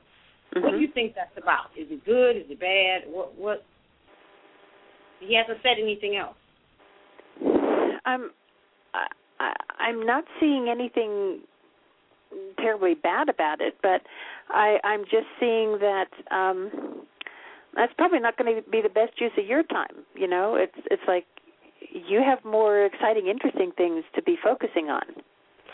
Mm-hmm. You you know what I mean? it's not anything serious or anything real all that good either. It's just he's just checking to see if I'm still around and stuff like that. Yeah, yeah, and it's like I I just get the feeling that you you have more interesting people to be spending time on, you know. So um It was just kind of weird because he sent the message and then he didn't say anything else. What's that about? That's it's just weird to me. You know what I mean? He didn't say, "Hey, how are you? How are the kids? How's the family?" I was Mhm. just checking on. He says, "Hey." Yeah. Well, I think he's just kind of testing the waters. I get the feeling that he just had um probably not a real pleasant breakup and he's thinking, "Oh my gosh, no one cares about me. No one uh no one loves me." And and then he's wondering, "Well, I wonder if she does." so And um, I do. I, I, mean, I do, but I, I don't know Mhm. if I I I spend any great deal of time on it. But I, you know, I'm I, I care about him as a person. I don't want him to be, you know. But Yeah. it's just funny. Like you waited three years. You didn't. You couldn't check on me in three years. Like, are you serious? Yeah, see, that's that's why I'm feeling it's more of like a rebound type of thing, and he's, um, yeah, you know, you deserve to just really be wooed. You know, you deserve to be um cherished and uh, and uh, have someone just really, um, you know, interested in in all the things that that you are. You know, and Yeah. as, as opposed there anything I can do to help that process along? Don't get, men don't men do not approach me.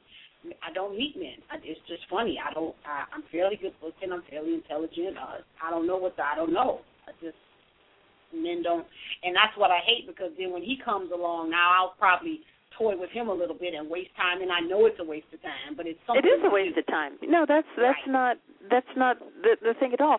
And one thing that I'm seeing that you need to do, it's like you're so tuned in to um, you know, to your daughter and and to other people in your life and you're really not um uh, stopping and thinking about well what would I like to do you know where would I like to go what what kind of movie would I like to go see you know it's like you're always kind of sacrificing what what you might want to do in uh to take care of somebody somebody else and I think when you start like going to the concerts that you like and doing the things that you like doing um you're just going to start finding people who are resonating with you does that make sense Yeah, but it's kind of difficult. It's not real difficult. To, I guess I could do it by myself, but it's more fun when you do it with somebody. I mean, you know what I mean? Yeah. I've gone to well, even e- even going someplace with girlfriends, you know, and and just just going to the places that you like to go, and and that's where you're going to be um meeting the guys that turn out to be really interesting, fun people because you're already going to have some things in common since you'll be meeting them in a place that you want to go to but but I just get the feeling that you've always kind of put yourself at the end of the list and and um as a result the kind of guys that you would end up with or or not even you know not even meet a guy would be because you're not um really being authentic with who you are. Right. so energetically you're not putting out that vibe that here's who I am. Come discover me and be amazed you know? So so I would start playing with that a little bit and have fun with that. Because I already like the person that you are. You're you're encouraging your your daughter to be who she is, and so give yourself that same you know loving, compassionate gift, and I think you will be thrilled with the uh, the energy that you start putting out, and uh, and the people that that wonderful new energy starts attracting to you. Right. Because I don't see you being alone for forever. I I see you know some some pretty cool uh, males of the species showing up and um Is that soon? Do you see them popping up soon?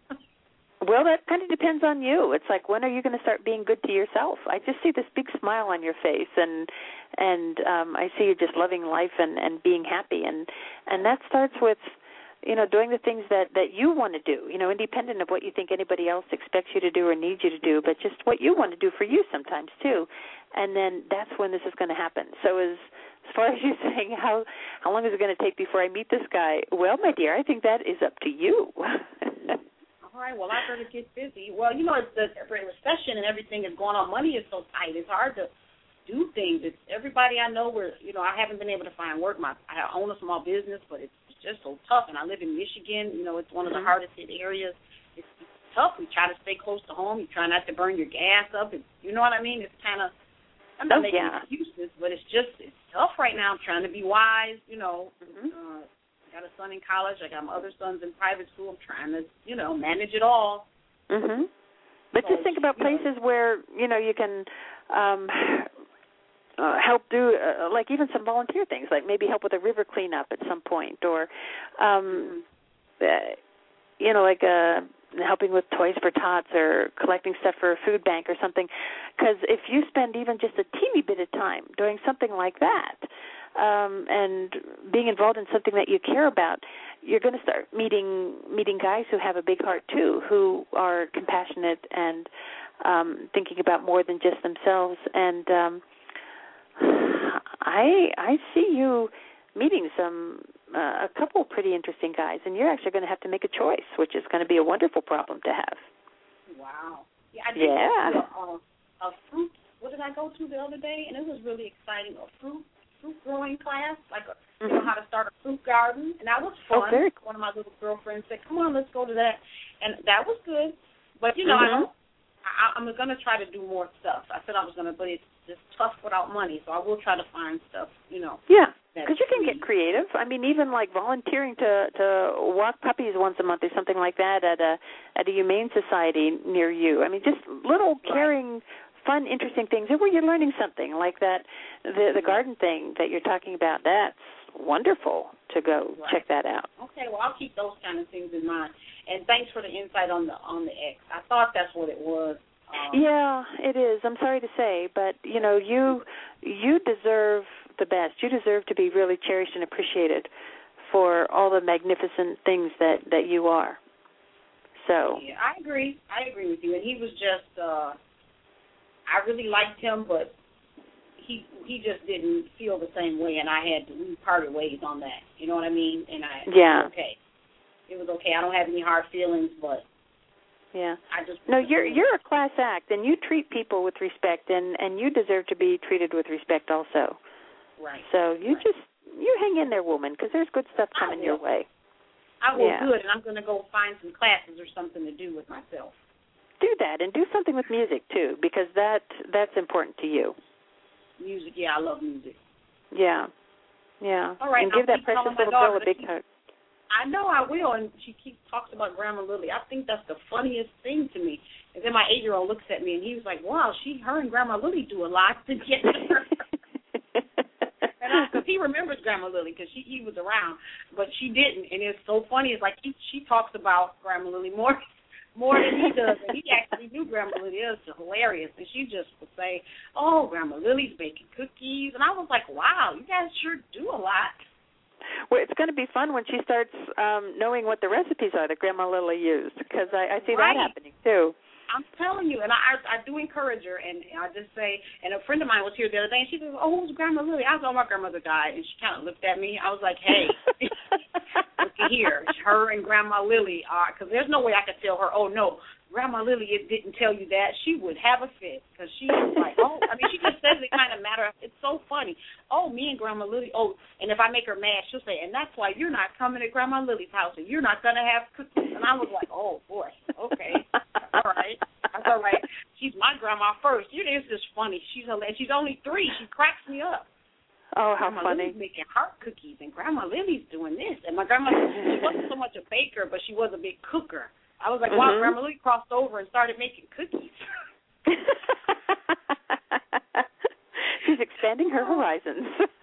she is, and and I'm glad. I'm really, I am appreciative that. uh and I do tell my grandmother that. I was like, I'm glad you came to spend time with her because when I was at when she was dying in the hospital, I was like, oh, grandma, you're gonna miss the baby. And I guess she, of course, she heard me.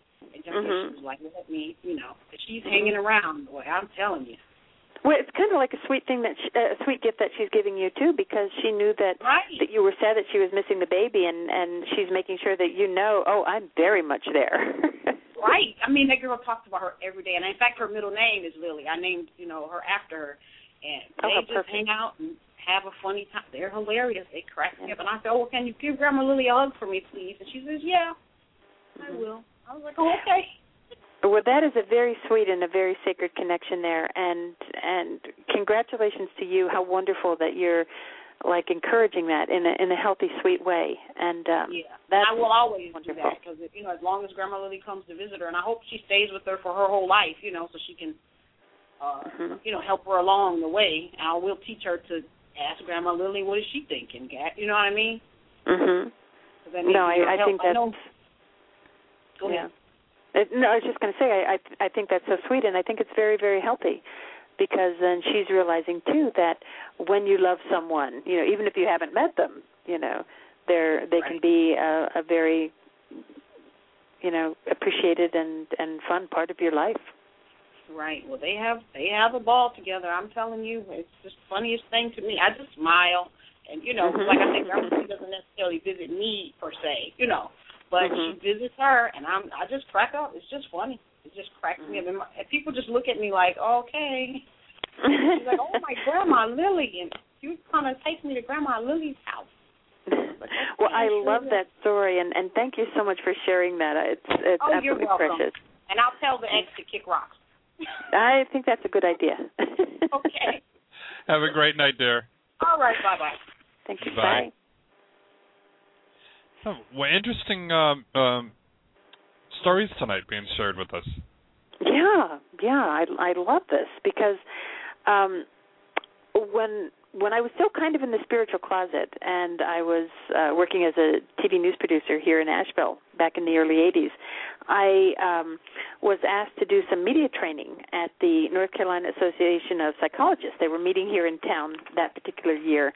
And uh, so I agreed that I would uh, teach them how to talk to the media. And before the conference happened, I had a chance to talk to the man who was president of the association.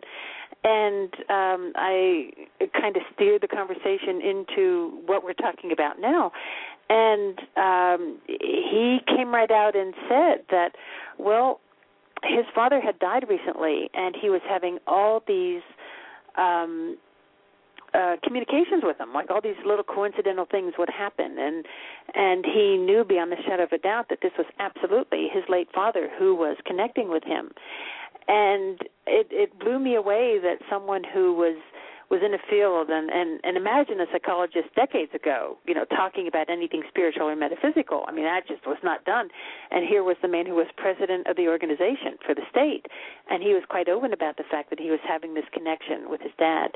And so i i think it's wonderful that we're just getting more and more open about being able to share our experiences and and have people realize that this is all very real you know?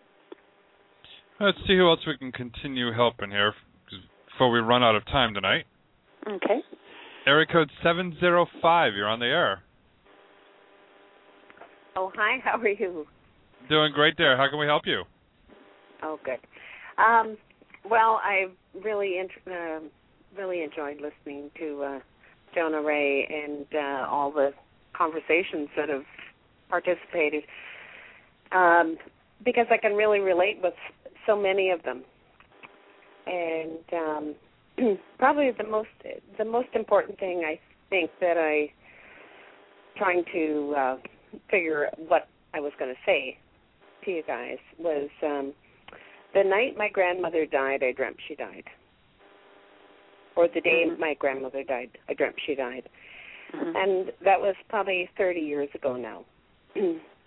and I didn't I didn't really I, it scared the crap out of me to be honest. mm. mhm Um I didn't um I really was very connected with her. I was a nurse and uh uh my grandmother owned a nursing home and as a little girl I always went to the nursing home and helped the old people and and um I was I was very much um uh, discombobulated to be perfectly honest when when she died. Um or you know when I dreamt she died I called my mom and I said mom I dreamt grandma died last night.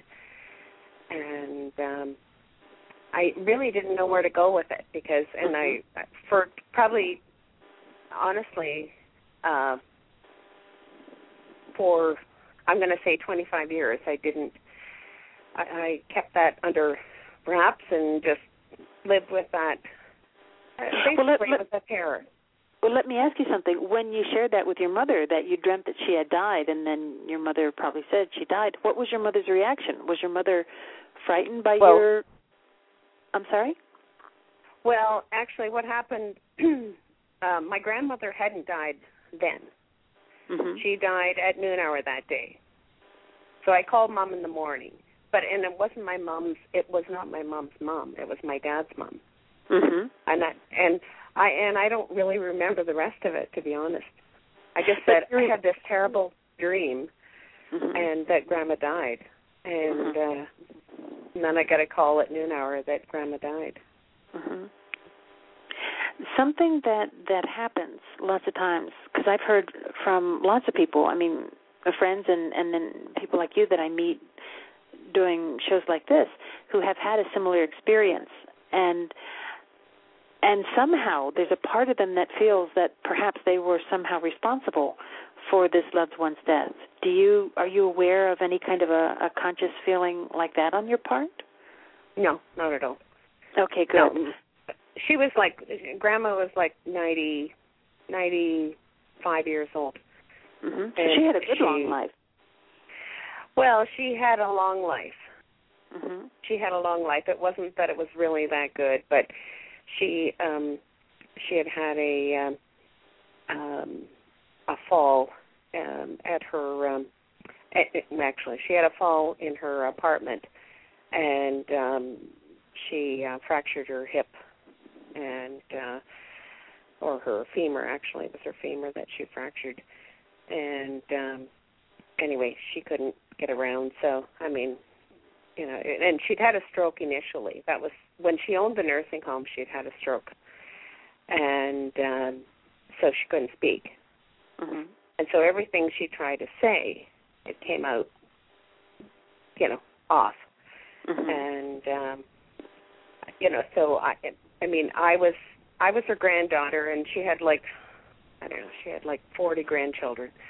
And I, because I was the nurse, I was the one that could do it, you know, I she was the one that she thought I was wonderful and I was the only one that could look after her because you know, because I was the nurse. Mm-hmm. And but I was very connected with her.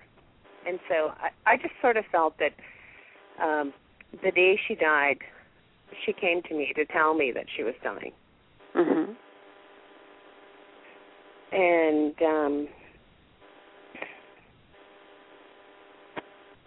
and I Did was that uh, did that frighten you, or had you had any Yes. other? Uh, okay. Yeah, it really frightened me. Actually, it really did frighten me at that point in time. Yes. Um, what what part of it was it that frightened you? That that she was able to communicate with you, or that she she did die, or which part of it really was was most upsetting to you? Well, the most upsetting part was the fact that that I dreamt she died, and then she did die. And um, yeah, yeah, just just mainly the fact that that I dreamt she died, and then she did die, and so she had, I guess, a part of me felt that because she came to me in spirit, or be, she came to me and said, you know, that. Uh, you know her time was done or or whatever and i mean and this is like twenty five thirty years ago now Mhm. It's not like yesterday Mm-hmm. i mean it's it's um i know i'm a healer and um You're a very good whether that- healer. yeah Yeah. well thank you Yeah. No, you you and, have and a very so and well i guess my i guess really okay so that leads to my second part of the question is that um i do know you know i mean i, I don't really want to take credit for my healing abilities but um but i guess i what i really want to know what spirit wants me to to really do like i you know what what do they see for me or you know or what do you see for me that i need to be doing? Because um i'm really in a not a good not to say not in a good place but i'm really in the out in left field right now. Hmm Well, one thing I wanted to, oh, I wanted to to check with you, please, was uh, did did you have a question about your um being able to to sense your your grandmother's death, or or no i'm okay with i'm actually okay with my grandmother because i i i should i not? I mean i do feel she's in a good place Oh, she's she's definitely in a good place, and yeah um, and it's almost like because she trusted you and she knew that that you were a healer and you were close and all that, that she could share with you that she was um, that she was leaving. It was really a gift that she gave you. It was a beautiful thing, and it's like you were um, being honored for for having this this ability uh, to be able to connect. Um, that that she was able to come to you and share that information with you. So, in a sense, that was a very sacred gift that she gave you, and I'm I'm just so sorry that in our society it's not really seen that way. And so, I I can understand where it may have, you know, hurt you or bothered you for all these years that you were able to have received that information. Well, actually, to be honest, what happened is um about you know a lot of things have happened in the past, but in the last three years, I took my I I took my first level of Reiki, Mhm. and um and that basically turned my life around. Mhm. and in in some respects um and i and i do believe that it has so i actually just got my reiki masters um and um so i know i'm a healer i know that that is my purpose in this life Mhm. and i know i've done i know i've done some um incredible not really incredible healings but I, because i actually had a fall about uh, two weeks ago and i'm not very good at healing myself um because i really hurt my shoulder and it's not really responding as well as what i would like Mhm. um but um yeah, no, I'm I'm I'm very blessed to have. I mean, I've had so many ups and downs and and uh, in the past five years, but on the other hand, uh, the biggest gift I've had is the healing. You know, you know, to be a master or to get my first level of Reiki, Mm-hmm. and uh, and it had it really has helped me tremendously. I get the I you have a very very strong healing energy with you. It's beautiful, and I get the feeling that you are going to be helping people who are either getting ready to cross over or you're going to be helping other people who are suffering from grief having just recently lost a loved one. And you are in a unique position to be able to um give them not only reiki healing energy but your own compassion and understanding of of the grief that they have. Um something I was initiated into Reiki by Virginia Samdahl, um, who was the the very first Occidental Reiki master. You know, this she initiated me back in '78, and something that she said that has just always stuck in my in my heart was that the only difference between Christ and us is that Christ was born knowing He was divine, and we go to the grave denying that we are. And I think that's a beautiful way of saying that this um, this powerful energy that flows through us is is incredibly sacred. We just open ourselves up and it comes through and I'm sure you can feel that that whenever you're doing Reiki and you're making a commitment, and a vow to be of service to to help others that just this phenomenal energy flows through you. And I see you using that in in a powerful powerful way not just on yourself because that's the other thing about Reiki healers. We're supposed to be doing Reiki on ourselves daily. Um but just in being able to help people who are who are in in a state of grief and be able to help them shift that energy into um, into a feeling of hope. So I, I see So- you doing some major things in that regard. So do you okay, so I've been I've been tossing this around and and trying to uh because I really need to create an income. And um so what I was what I was feeling that I need to do is to find a uh to not find but to um have a business that you know maybe I go and do services for people that I just you know take them shopping you know like I mean I can do Reiki as well Mm-hmm. um, um, but to promote it initially by, you know, taking them grocery shopping, um, taking them to doctor's appointments, that sort of thing. Mm-hmm. Um, um, th- that's sort of what I. That's what I feel that I um, is maybe my in, basically think- for. Uh, well, a reason that I really, really like that a lot is with your background as a nurse, you can also be something of a medical advocate for the people that you're working with. Because lots of times when people go to a doctor, um, they don't really know what questions to ask, and they don't really necessarily understand what the doctor is saying. And um, with you going in as a nurse, working with these people, uh, think of all the the extra benefit you could provide to them besides just being someone who's helping them with with chores um you know you're also helping them understand exactly what's what's going on in in their world health wise Well, the problem is that um I let my license go because Mhm. I actually didn't expect to be where I am at this point in my life. Um so I uh, let my nursing license go. And in Canada, you're not allowed to, you know, you, you know, you just you cannot offer advice or um you know, you can't you- you're really in a different uh, situation. So I um I cannot I actually cannot even promote myself as a practitioner of any sort. So but um, there's something there's something and and this is something where you would need to like research it and and find out what the legal guidelines would be.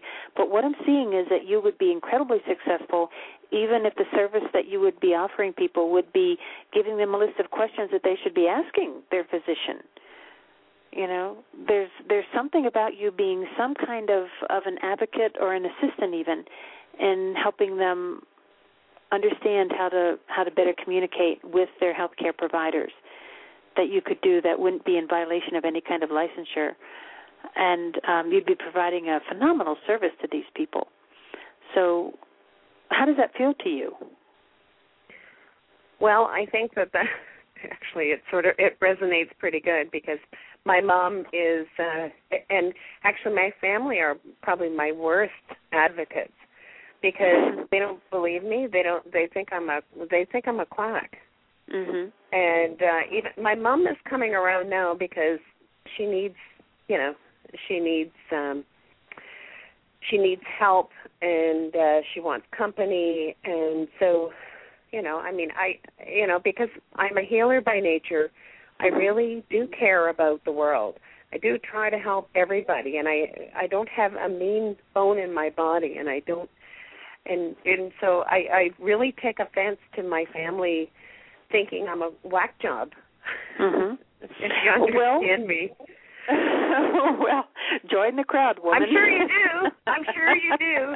I'm sure you do. Exactly I, what you're it was a silly thing. yeah. Well, it started with um you know, like growing up my dad would do the Twilight Zone music when I would talk about this and then it gradually got to the point where when they would lose something in Pennsylvania, they would call me in California to find out where it was, you know. so give them time, Okay. give them space. but but please check out this medical advocate thing. There's a there's a way that you can do that where you wouldn't be in violation of any laws and you would truly be providing a service that um they wouldn't be able to get from from anyone who didn't have the the background that you did. So um and absolutely you're a healer. And it's it's interesting that you knew that intuitively and went on and and did the you know traditional healing uh training and had that as a career and now you're getting into the complementary therapies and you're exactly where you should be with that and um uh, but but look into the medical advocate thing. Look into like working with hospice. Um, you have a real gift there, and you have a lot to offer a lot of people. You're going to make a huge difference for a lot of people. Yeah, I, you know, I truly do care. And, Yes, and you do. is- I, you know, I have so much empathy for people, and I really, um, yeah. I mean, I go out there and I I share it with so many people, and uh, and then I start thinking myself, I'm like a crack job. no, And, uh, no, that's that's not your voice in your in your head. That's that's your family's voices, and and it's just because they don't truly understand exactly what it is that you're doing yet, but they will, and they will come to you for help, and um, and just know that. So in the meantime, you So- can't you can't edit yourself. You have to be who you are. You know. Well, so okay, so one other question then in regards to my business and um I'm trying to come up with a business name. Do I use my own personal name in my in my um business uh you know to promote this kind of business or do I use sort of a generic name because I don't I've just been tossing it around Mhm. And uh, so whether I use you know my personal name, whether I use or is that is that really out there that uh, you ask something as personal as that? Okay, in a way, I- a lot of people know me here, Mhm. and um, and uh, it makes it to my advantage. But on the Mhm. other hand, if I was to, uh, you know, I, I really see it as more. Um, I see it really expanding, but I I don't know how. And so whether I stick with a, you know, I don't know. I, I just toss it out there. hmm Well, I'm, I'm seeing it's kind of a combination. It's like you're using your name, and then you have some kind of a tagline that's something like the, um, you know, healing the, center. yeah, or or um, you know, integrated health, uh, you know, something along that line. Hmm integrated healing because you are combining you know e- even though you're not a licensed nurse right now still you have that knowledge you know and you're combining that with um energetic healing. And that's very very powerful. Well, I agree with you. I I do, but I mean, where we live is that you know people here in I, I'm going to say people here in Canada, or a lot of people, they're not. Uh, they're definitely not into. Uh, um, they're not into healing. They they you know they poo poo it. They think Mhm. we're But that but that is changing. I mean, like like Mike was talking about at the beginning, like the things that Dr. Oz is is bringing to light now, and the fact that his his own wife is a is a Reiki master, and and they're using Reiki energy.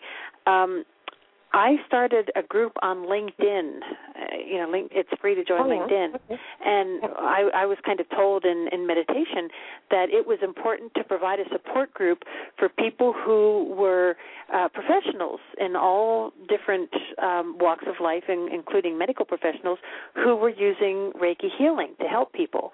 And so I started this group, and I just called it Reiki Professionals.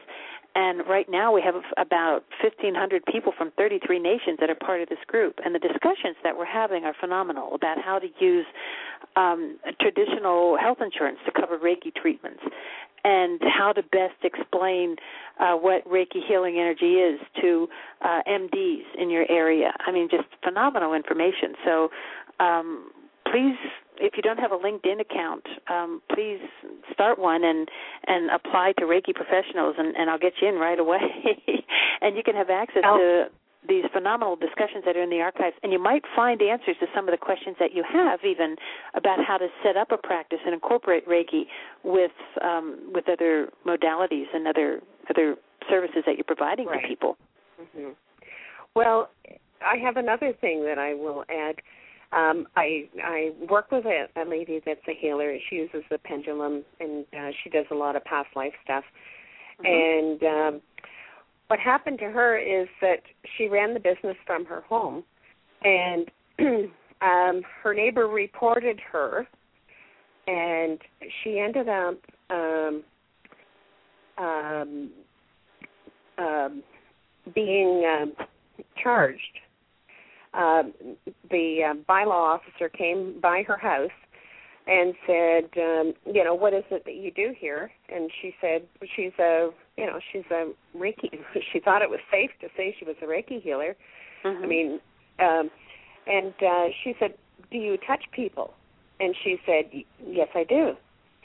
And uh, she said, well, you're running a bawdy house. And so Hmm. she now, so she now has to go to court um, because, um, you know, I mean, it's so far fetched um, um, because she doesn't really touch people, like because she doesn't do a lot of Reiki. Um, she does. She works a lot with her pendulum and and heals a lot of past life stuff. And um, anyway, she uh, uh, was told that she had to remove her bed and any healing modalities, which are her hands. so Sounds like farewell to arms to me. no, I I, Yeah, I like- don't quite understand that, but um but that's what we're dealing with here. That um, you know, she um, she's an incredible healer as well. She is a Reiki. Uh, she's not a master, but she has her level two.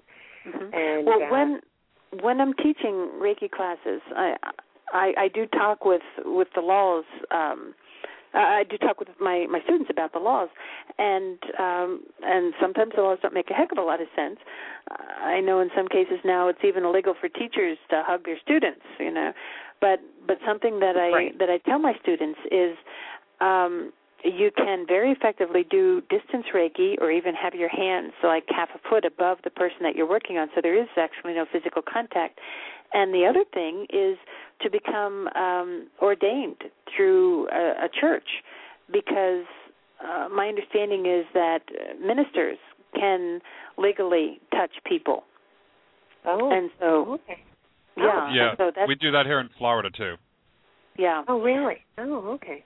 And so I, I think that's something important to take a look at, and, and that can help other Reiki healers too avoid the situation that this this other poor woman is going through. Um, because Yeah, sometimes she thought she was. Yeah, sorry. She thought she was. She thought she was safe to say that she did Reiki, and Mhm. she had she provided her certificates and whatnot, and they said, uh, you know, they came back and they charged. They they formally are taking her to court. Mm. I'm going to I'm so down. sorry. To, yeah, I am so sorry to hear that. But you know, like like Michael's saying too, uh, sometimes it's better to just go the extra mile and and become ordained and and have that legal umbrella helping you too. Particularly when your desire is to be a service and um and you want to be able to offer people the option of of having you put your hands directly on them so they can feel that heat um you know coming through and and not be worried about being uh arrested for for being of service in that way Yeah. Well, you know, I you know, I to be perfectly honest, I can I can I know that I can send as much energy um through distance healing uh for myself personally. mm-hmm. But I know that not everybody, you know, is uh is you know yeah well i wish more people would would accept the fact that they can do that because we could all be sending a lot of healing to japan and and the rest of the world right now Absolutely. hmm Absolutely. I I totally agree with that because uh, yeah, I you know, I belong uh, to a healing network and uh um and that's the you know, I mean the uh the benefits are incredible. And and the result like so quickly. Um um I mean I actually had a testimonial from a person that uh you know i i actually she it had just happened. She had just fallen on the ice and i said mm. i said i will you know i'll pull that out of you. And i did. I did it. And she said oh my god i can't believe it. And the next day she had no pain whatsoever mhm and uh and she was totally fine so i mean i know that was my testament you know Yeah. that was a testament to me Yeah. so that i know how well, I think that's a beautiful example of exactly what Virginia Samdahl was talking about. It's it's like when your desire is to be of service and you're not doubting that you can be. All of us can make miraculous things happen. Yeah, and and the other thing that you had said earlier was about the um, um about the animals, and Right. uh, I had a I had an experience with a um, um with a um, birds that had been taken out of their nest, the baby birds that were taken Mm. out of their nest, Mm-hmm. and my dog um this this really is incredible um and i i it was uh, from god for sure that had happened. Um there was two babies that the crows were going after them. They were on the middle of the road and i went running out and the dog went out and scared the crows off. And i went out and picked the two babies up put them on the grass. Um and the next day um the one baby bird was in the backyard.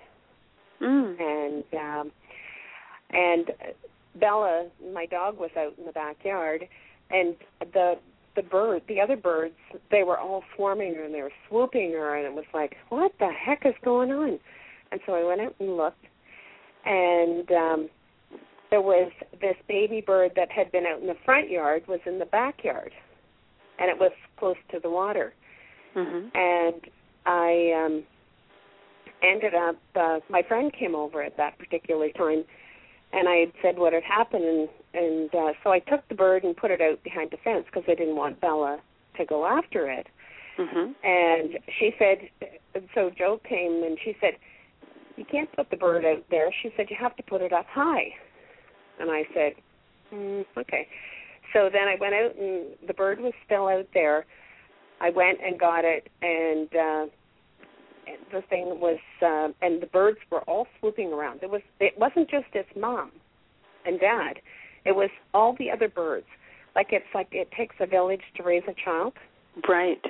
Right. and so there was all these birds out there and my dog is going nuts because she's like what the heck's going on and uh anyway so i went and i i went and got a water i went and got a dish in the house and i put water in it i put the baby bird it was i put the baby bird on the dish i Reikied it on the Mhm. dish and honest to god the mother bird came it it drank the water the mother bird came and it fed it and the ba- the bird flew away, and not you know probably within 15 minutes.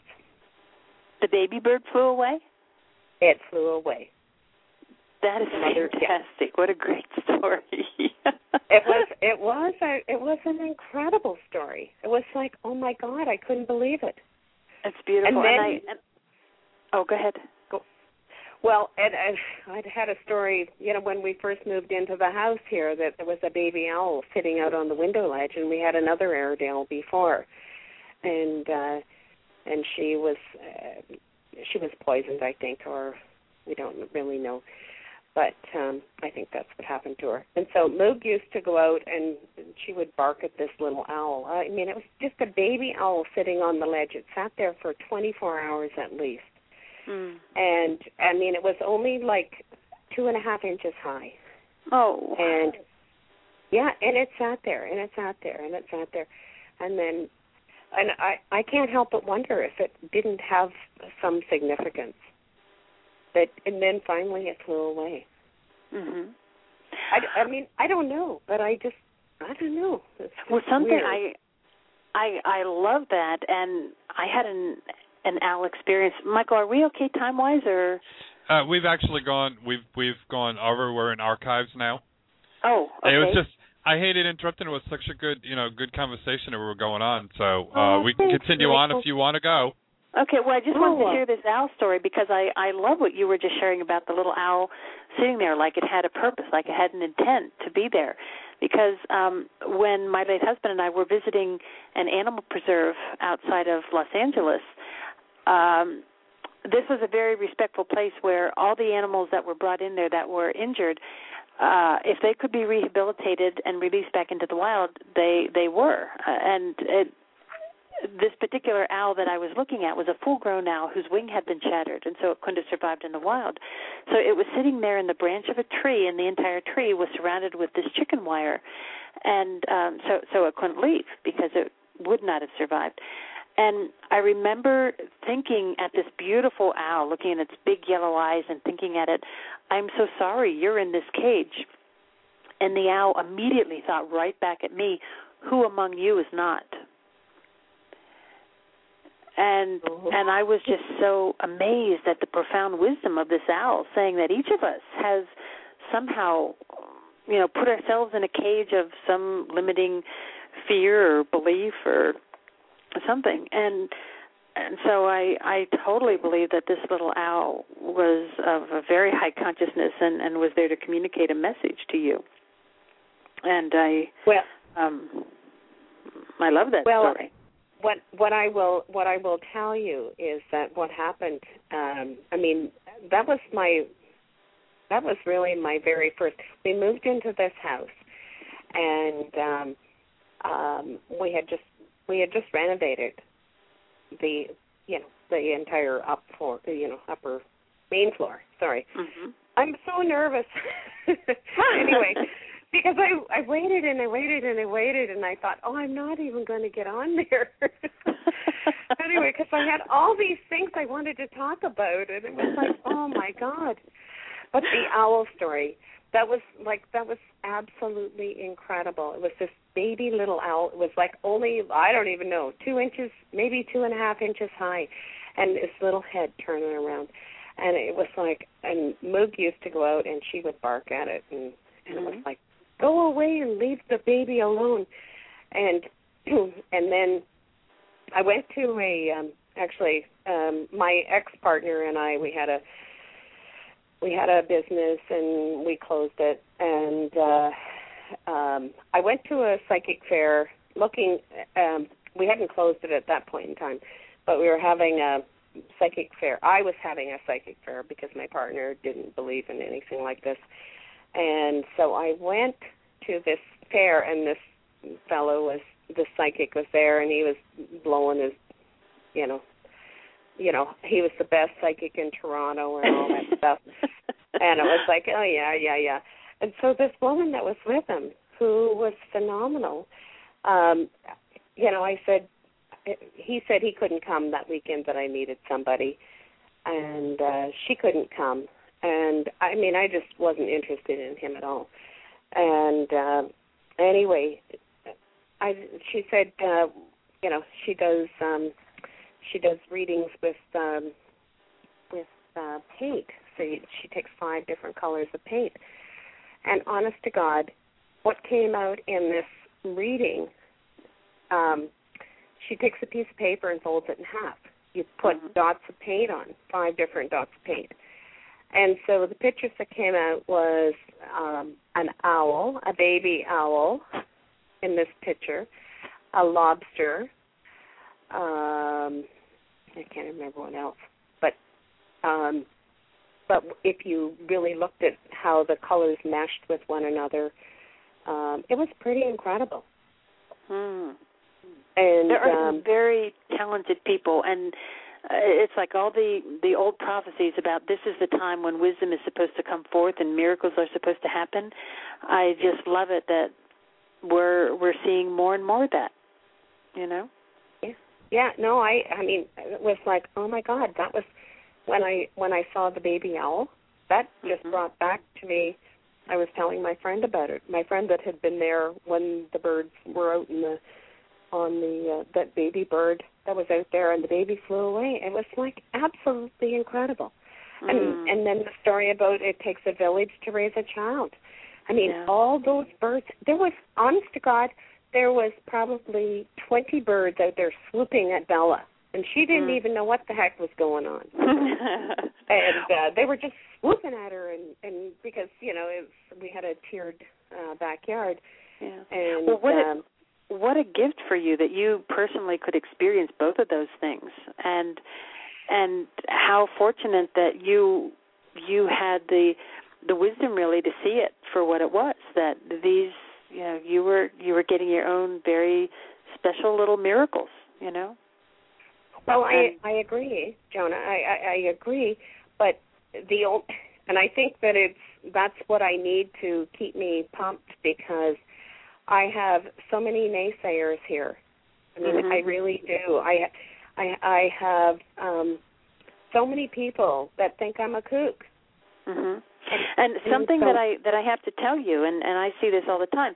Sometimes the people who are the quickest to ridicule what we do are the ones who are very very intuitively open themselves, and they're having all these experiences that they cannot explain, and um, and so that's why they're so quick to to ridicule uh, those of us who who do have the courage to speak out and say, no, this is real, this is really happening, because um, you know it's it's much easier to do that than to admit that they too are having these kind of experiences. And something that is very sad to me is because our society can be so harsh and judgmental.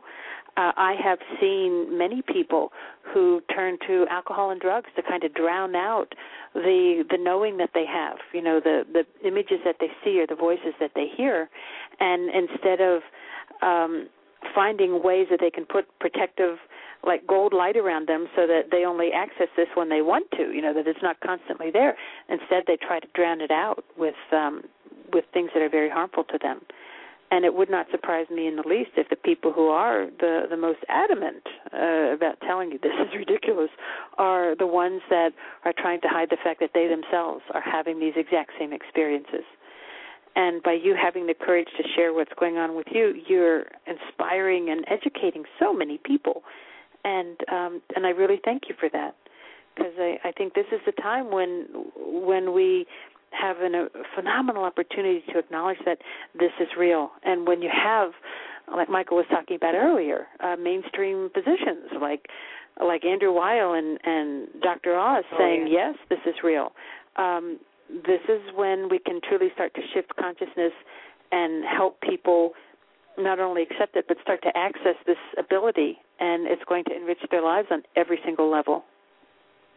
So thank you so much for sharing your experiences. Oh, well, it uh, it is definitely my pleasure to be honest. I I just I feel so uh, I feel so relieved actually to be able to have shared that because well, I, and I, can absolutely validate it for you and tell you yes, you know it's it's all real and um and you've done a great service. So so thank you so much. well thank And you and keep looking for miracles because they're all around you. Well, I, uh, I, I guess. um No, I, I, I don't mean I guess. I, I do know that, and Mm-hmm. uh, anyway, we'll just we'll just keep praying that uh, that uh, more miracles, uh, you know, um, are more evident, and uh, that that I can realize, and that we can all realize, and that maybe the neighbors, and that because that's that's where I, um, you know, I, I, I guess where I was coming from um, as well. Whether I stay in Collingwood or whether I move to, uh, you know, whether I move to Barrie, that would be another question. That, um, you know, because I, I, I really sort of feel like where I live right now is is sort of a negative area. Like it's, it, it seems to be flat. hmm Well, you know what? Make it a positive because I, I truly believe that darkness is the absence of light and you know evil is the absence of good. So by you coming from a place of of being very compassionate and very loving and and looking for miracles and and being of service to people, um, you you create more uh, more goodness and more light and more love in the world. So just follow that different drummer, you know, that you're hearing and um you know Thank you that's for saying that. Absolutely. You know, it's like Margaret Mead said, you know, never doubt the power of a small group of committed people to change the world. Indeed, it's the only thing that ever has.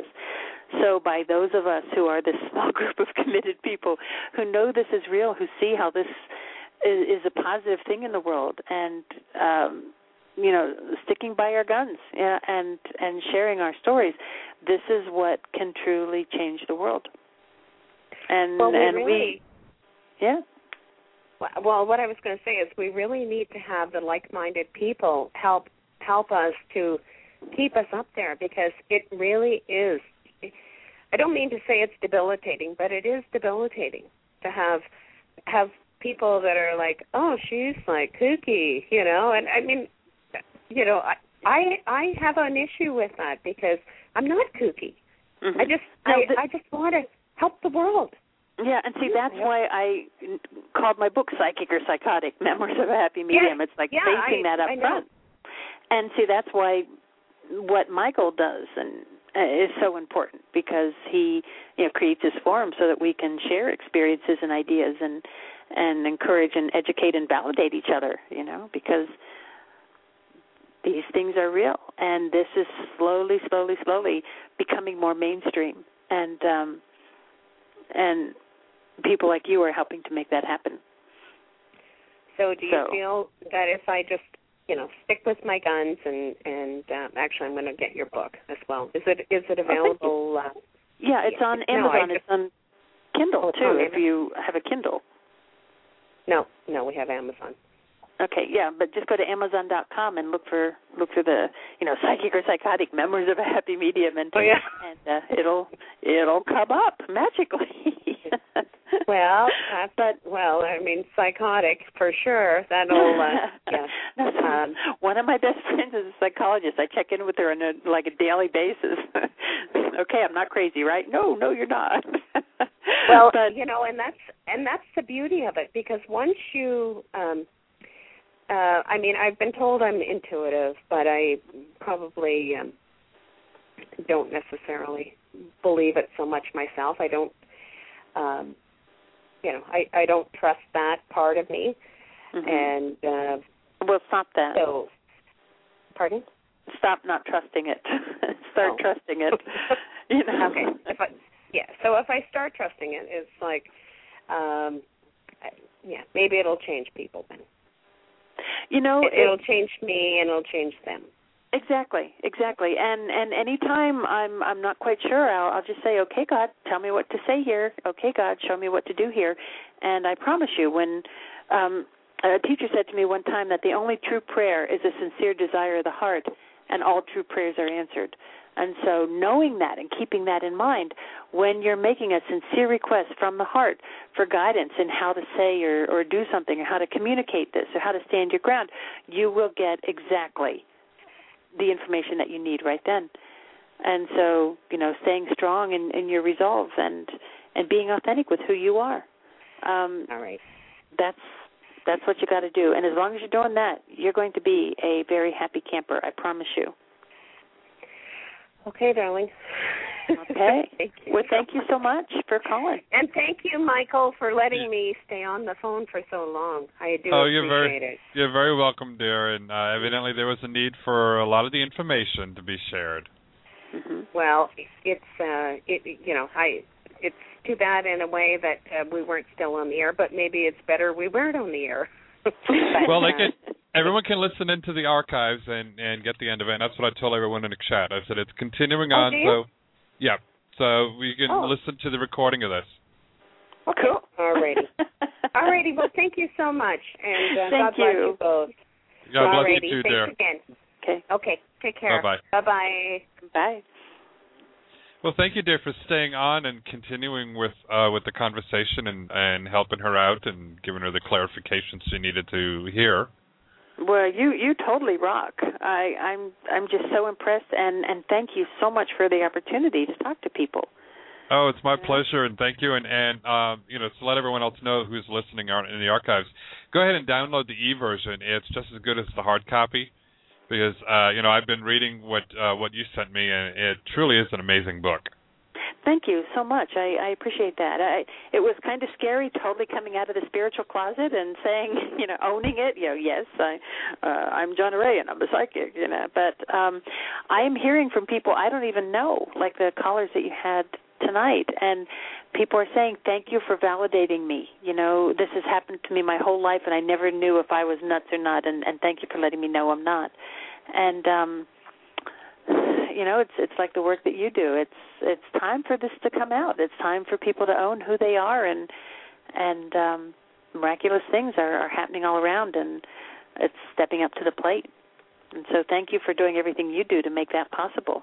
Oh, you're very welcome, and uh, hopefully we'll be able to get you back on the show again real soon. Oh, I look forward to it. Okay, dear. totally We'll rock. talk. Oh, well, so do you, dear. I, I have so much fun. I knew today was going to be a wonderful show, and just the energies and all. And uh, and I've been talking to uh, that other caller too about her missing cousin, and Yes, in the I- chat room. And um, there's a lot of uh, connections that I was getting with her also, and uh, hopefully we'll be able to help her out. Yeah, no, I would love to talk with you about that some more too. Are we still recording now? Uh, yeah, it's still recording right now. Okay, cool. But I would love to talk with you more about that and um see Yeah, how we, we- can help her. Yeah, we definitely can. Um, yeah, we'll get, I'll get a hold of you after the show, and I'll, I'll make sure you have my phone number and all, and we can talk more uh, during the week. That sounds great. Well, thank you so much, and, and thank you to everyone listening. And and please embrace your magic. You know, embrace your natural intuitive ability, and um, be who you came here to be. I think Yes. you'll be thrilled. Yes, and one uh, last time, how, how do everyone? Um, how can everyone get a hold of you? They can uh, get me through my website, happymediumbook.com, and uh, or get me at uh, Jonna Rae, J O N N A R A E, at happymedium.us. Well, thank you so much, dear, for joining me tonight, and I look forward to having you back on the show again. Thank you so much, and and I I feel your tribe. So absolutely, I, I would be honored to be back. Okay, dear, we'll talk to you again real soon. Have a great night. Thanks you too. Bye bye. Oh, thank you everyone for tuning in, and she truly is amazing. I mean, here it is, uh, 37 minutes after the show officially ended, and uh, we're finally um, finishing up the show. So uh, don't forget, uh, tune in. Uh, you know, Marcus as a favorite, add us as a friend, and um, tomorrow night, yes, uh, Gail Ki- Gail Kirk at 8 o'clock p.m. Eastern Time, and the Psychic Twins, Cherry and Linda Jamison, at 10 p.m. Eastern Time for an hour with them. First half hour conversation. Second half hour, they will be taking your calls. So call in early to get in the queue because time will be limited. So until tomorrow night, everybody, remember you are loved because God loves you and so do I.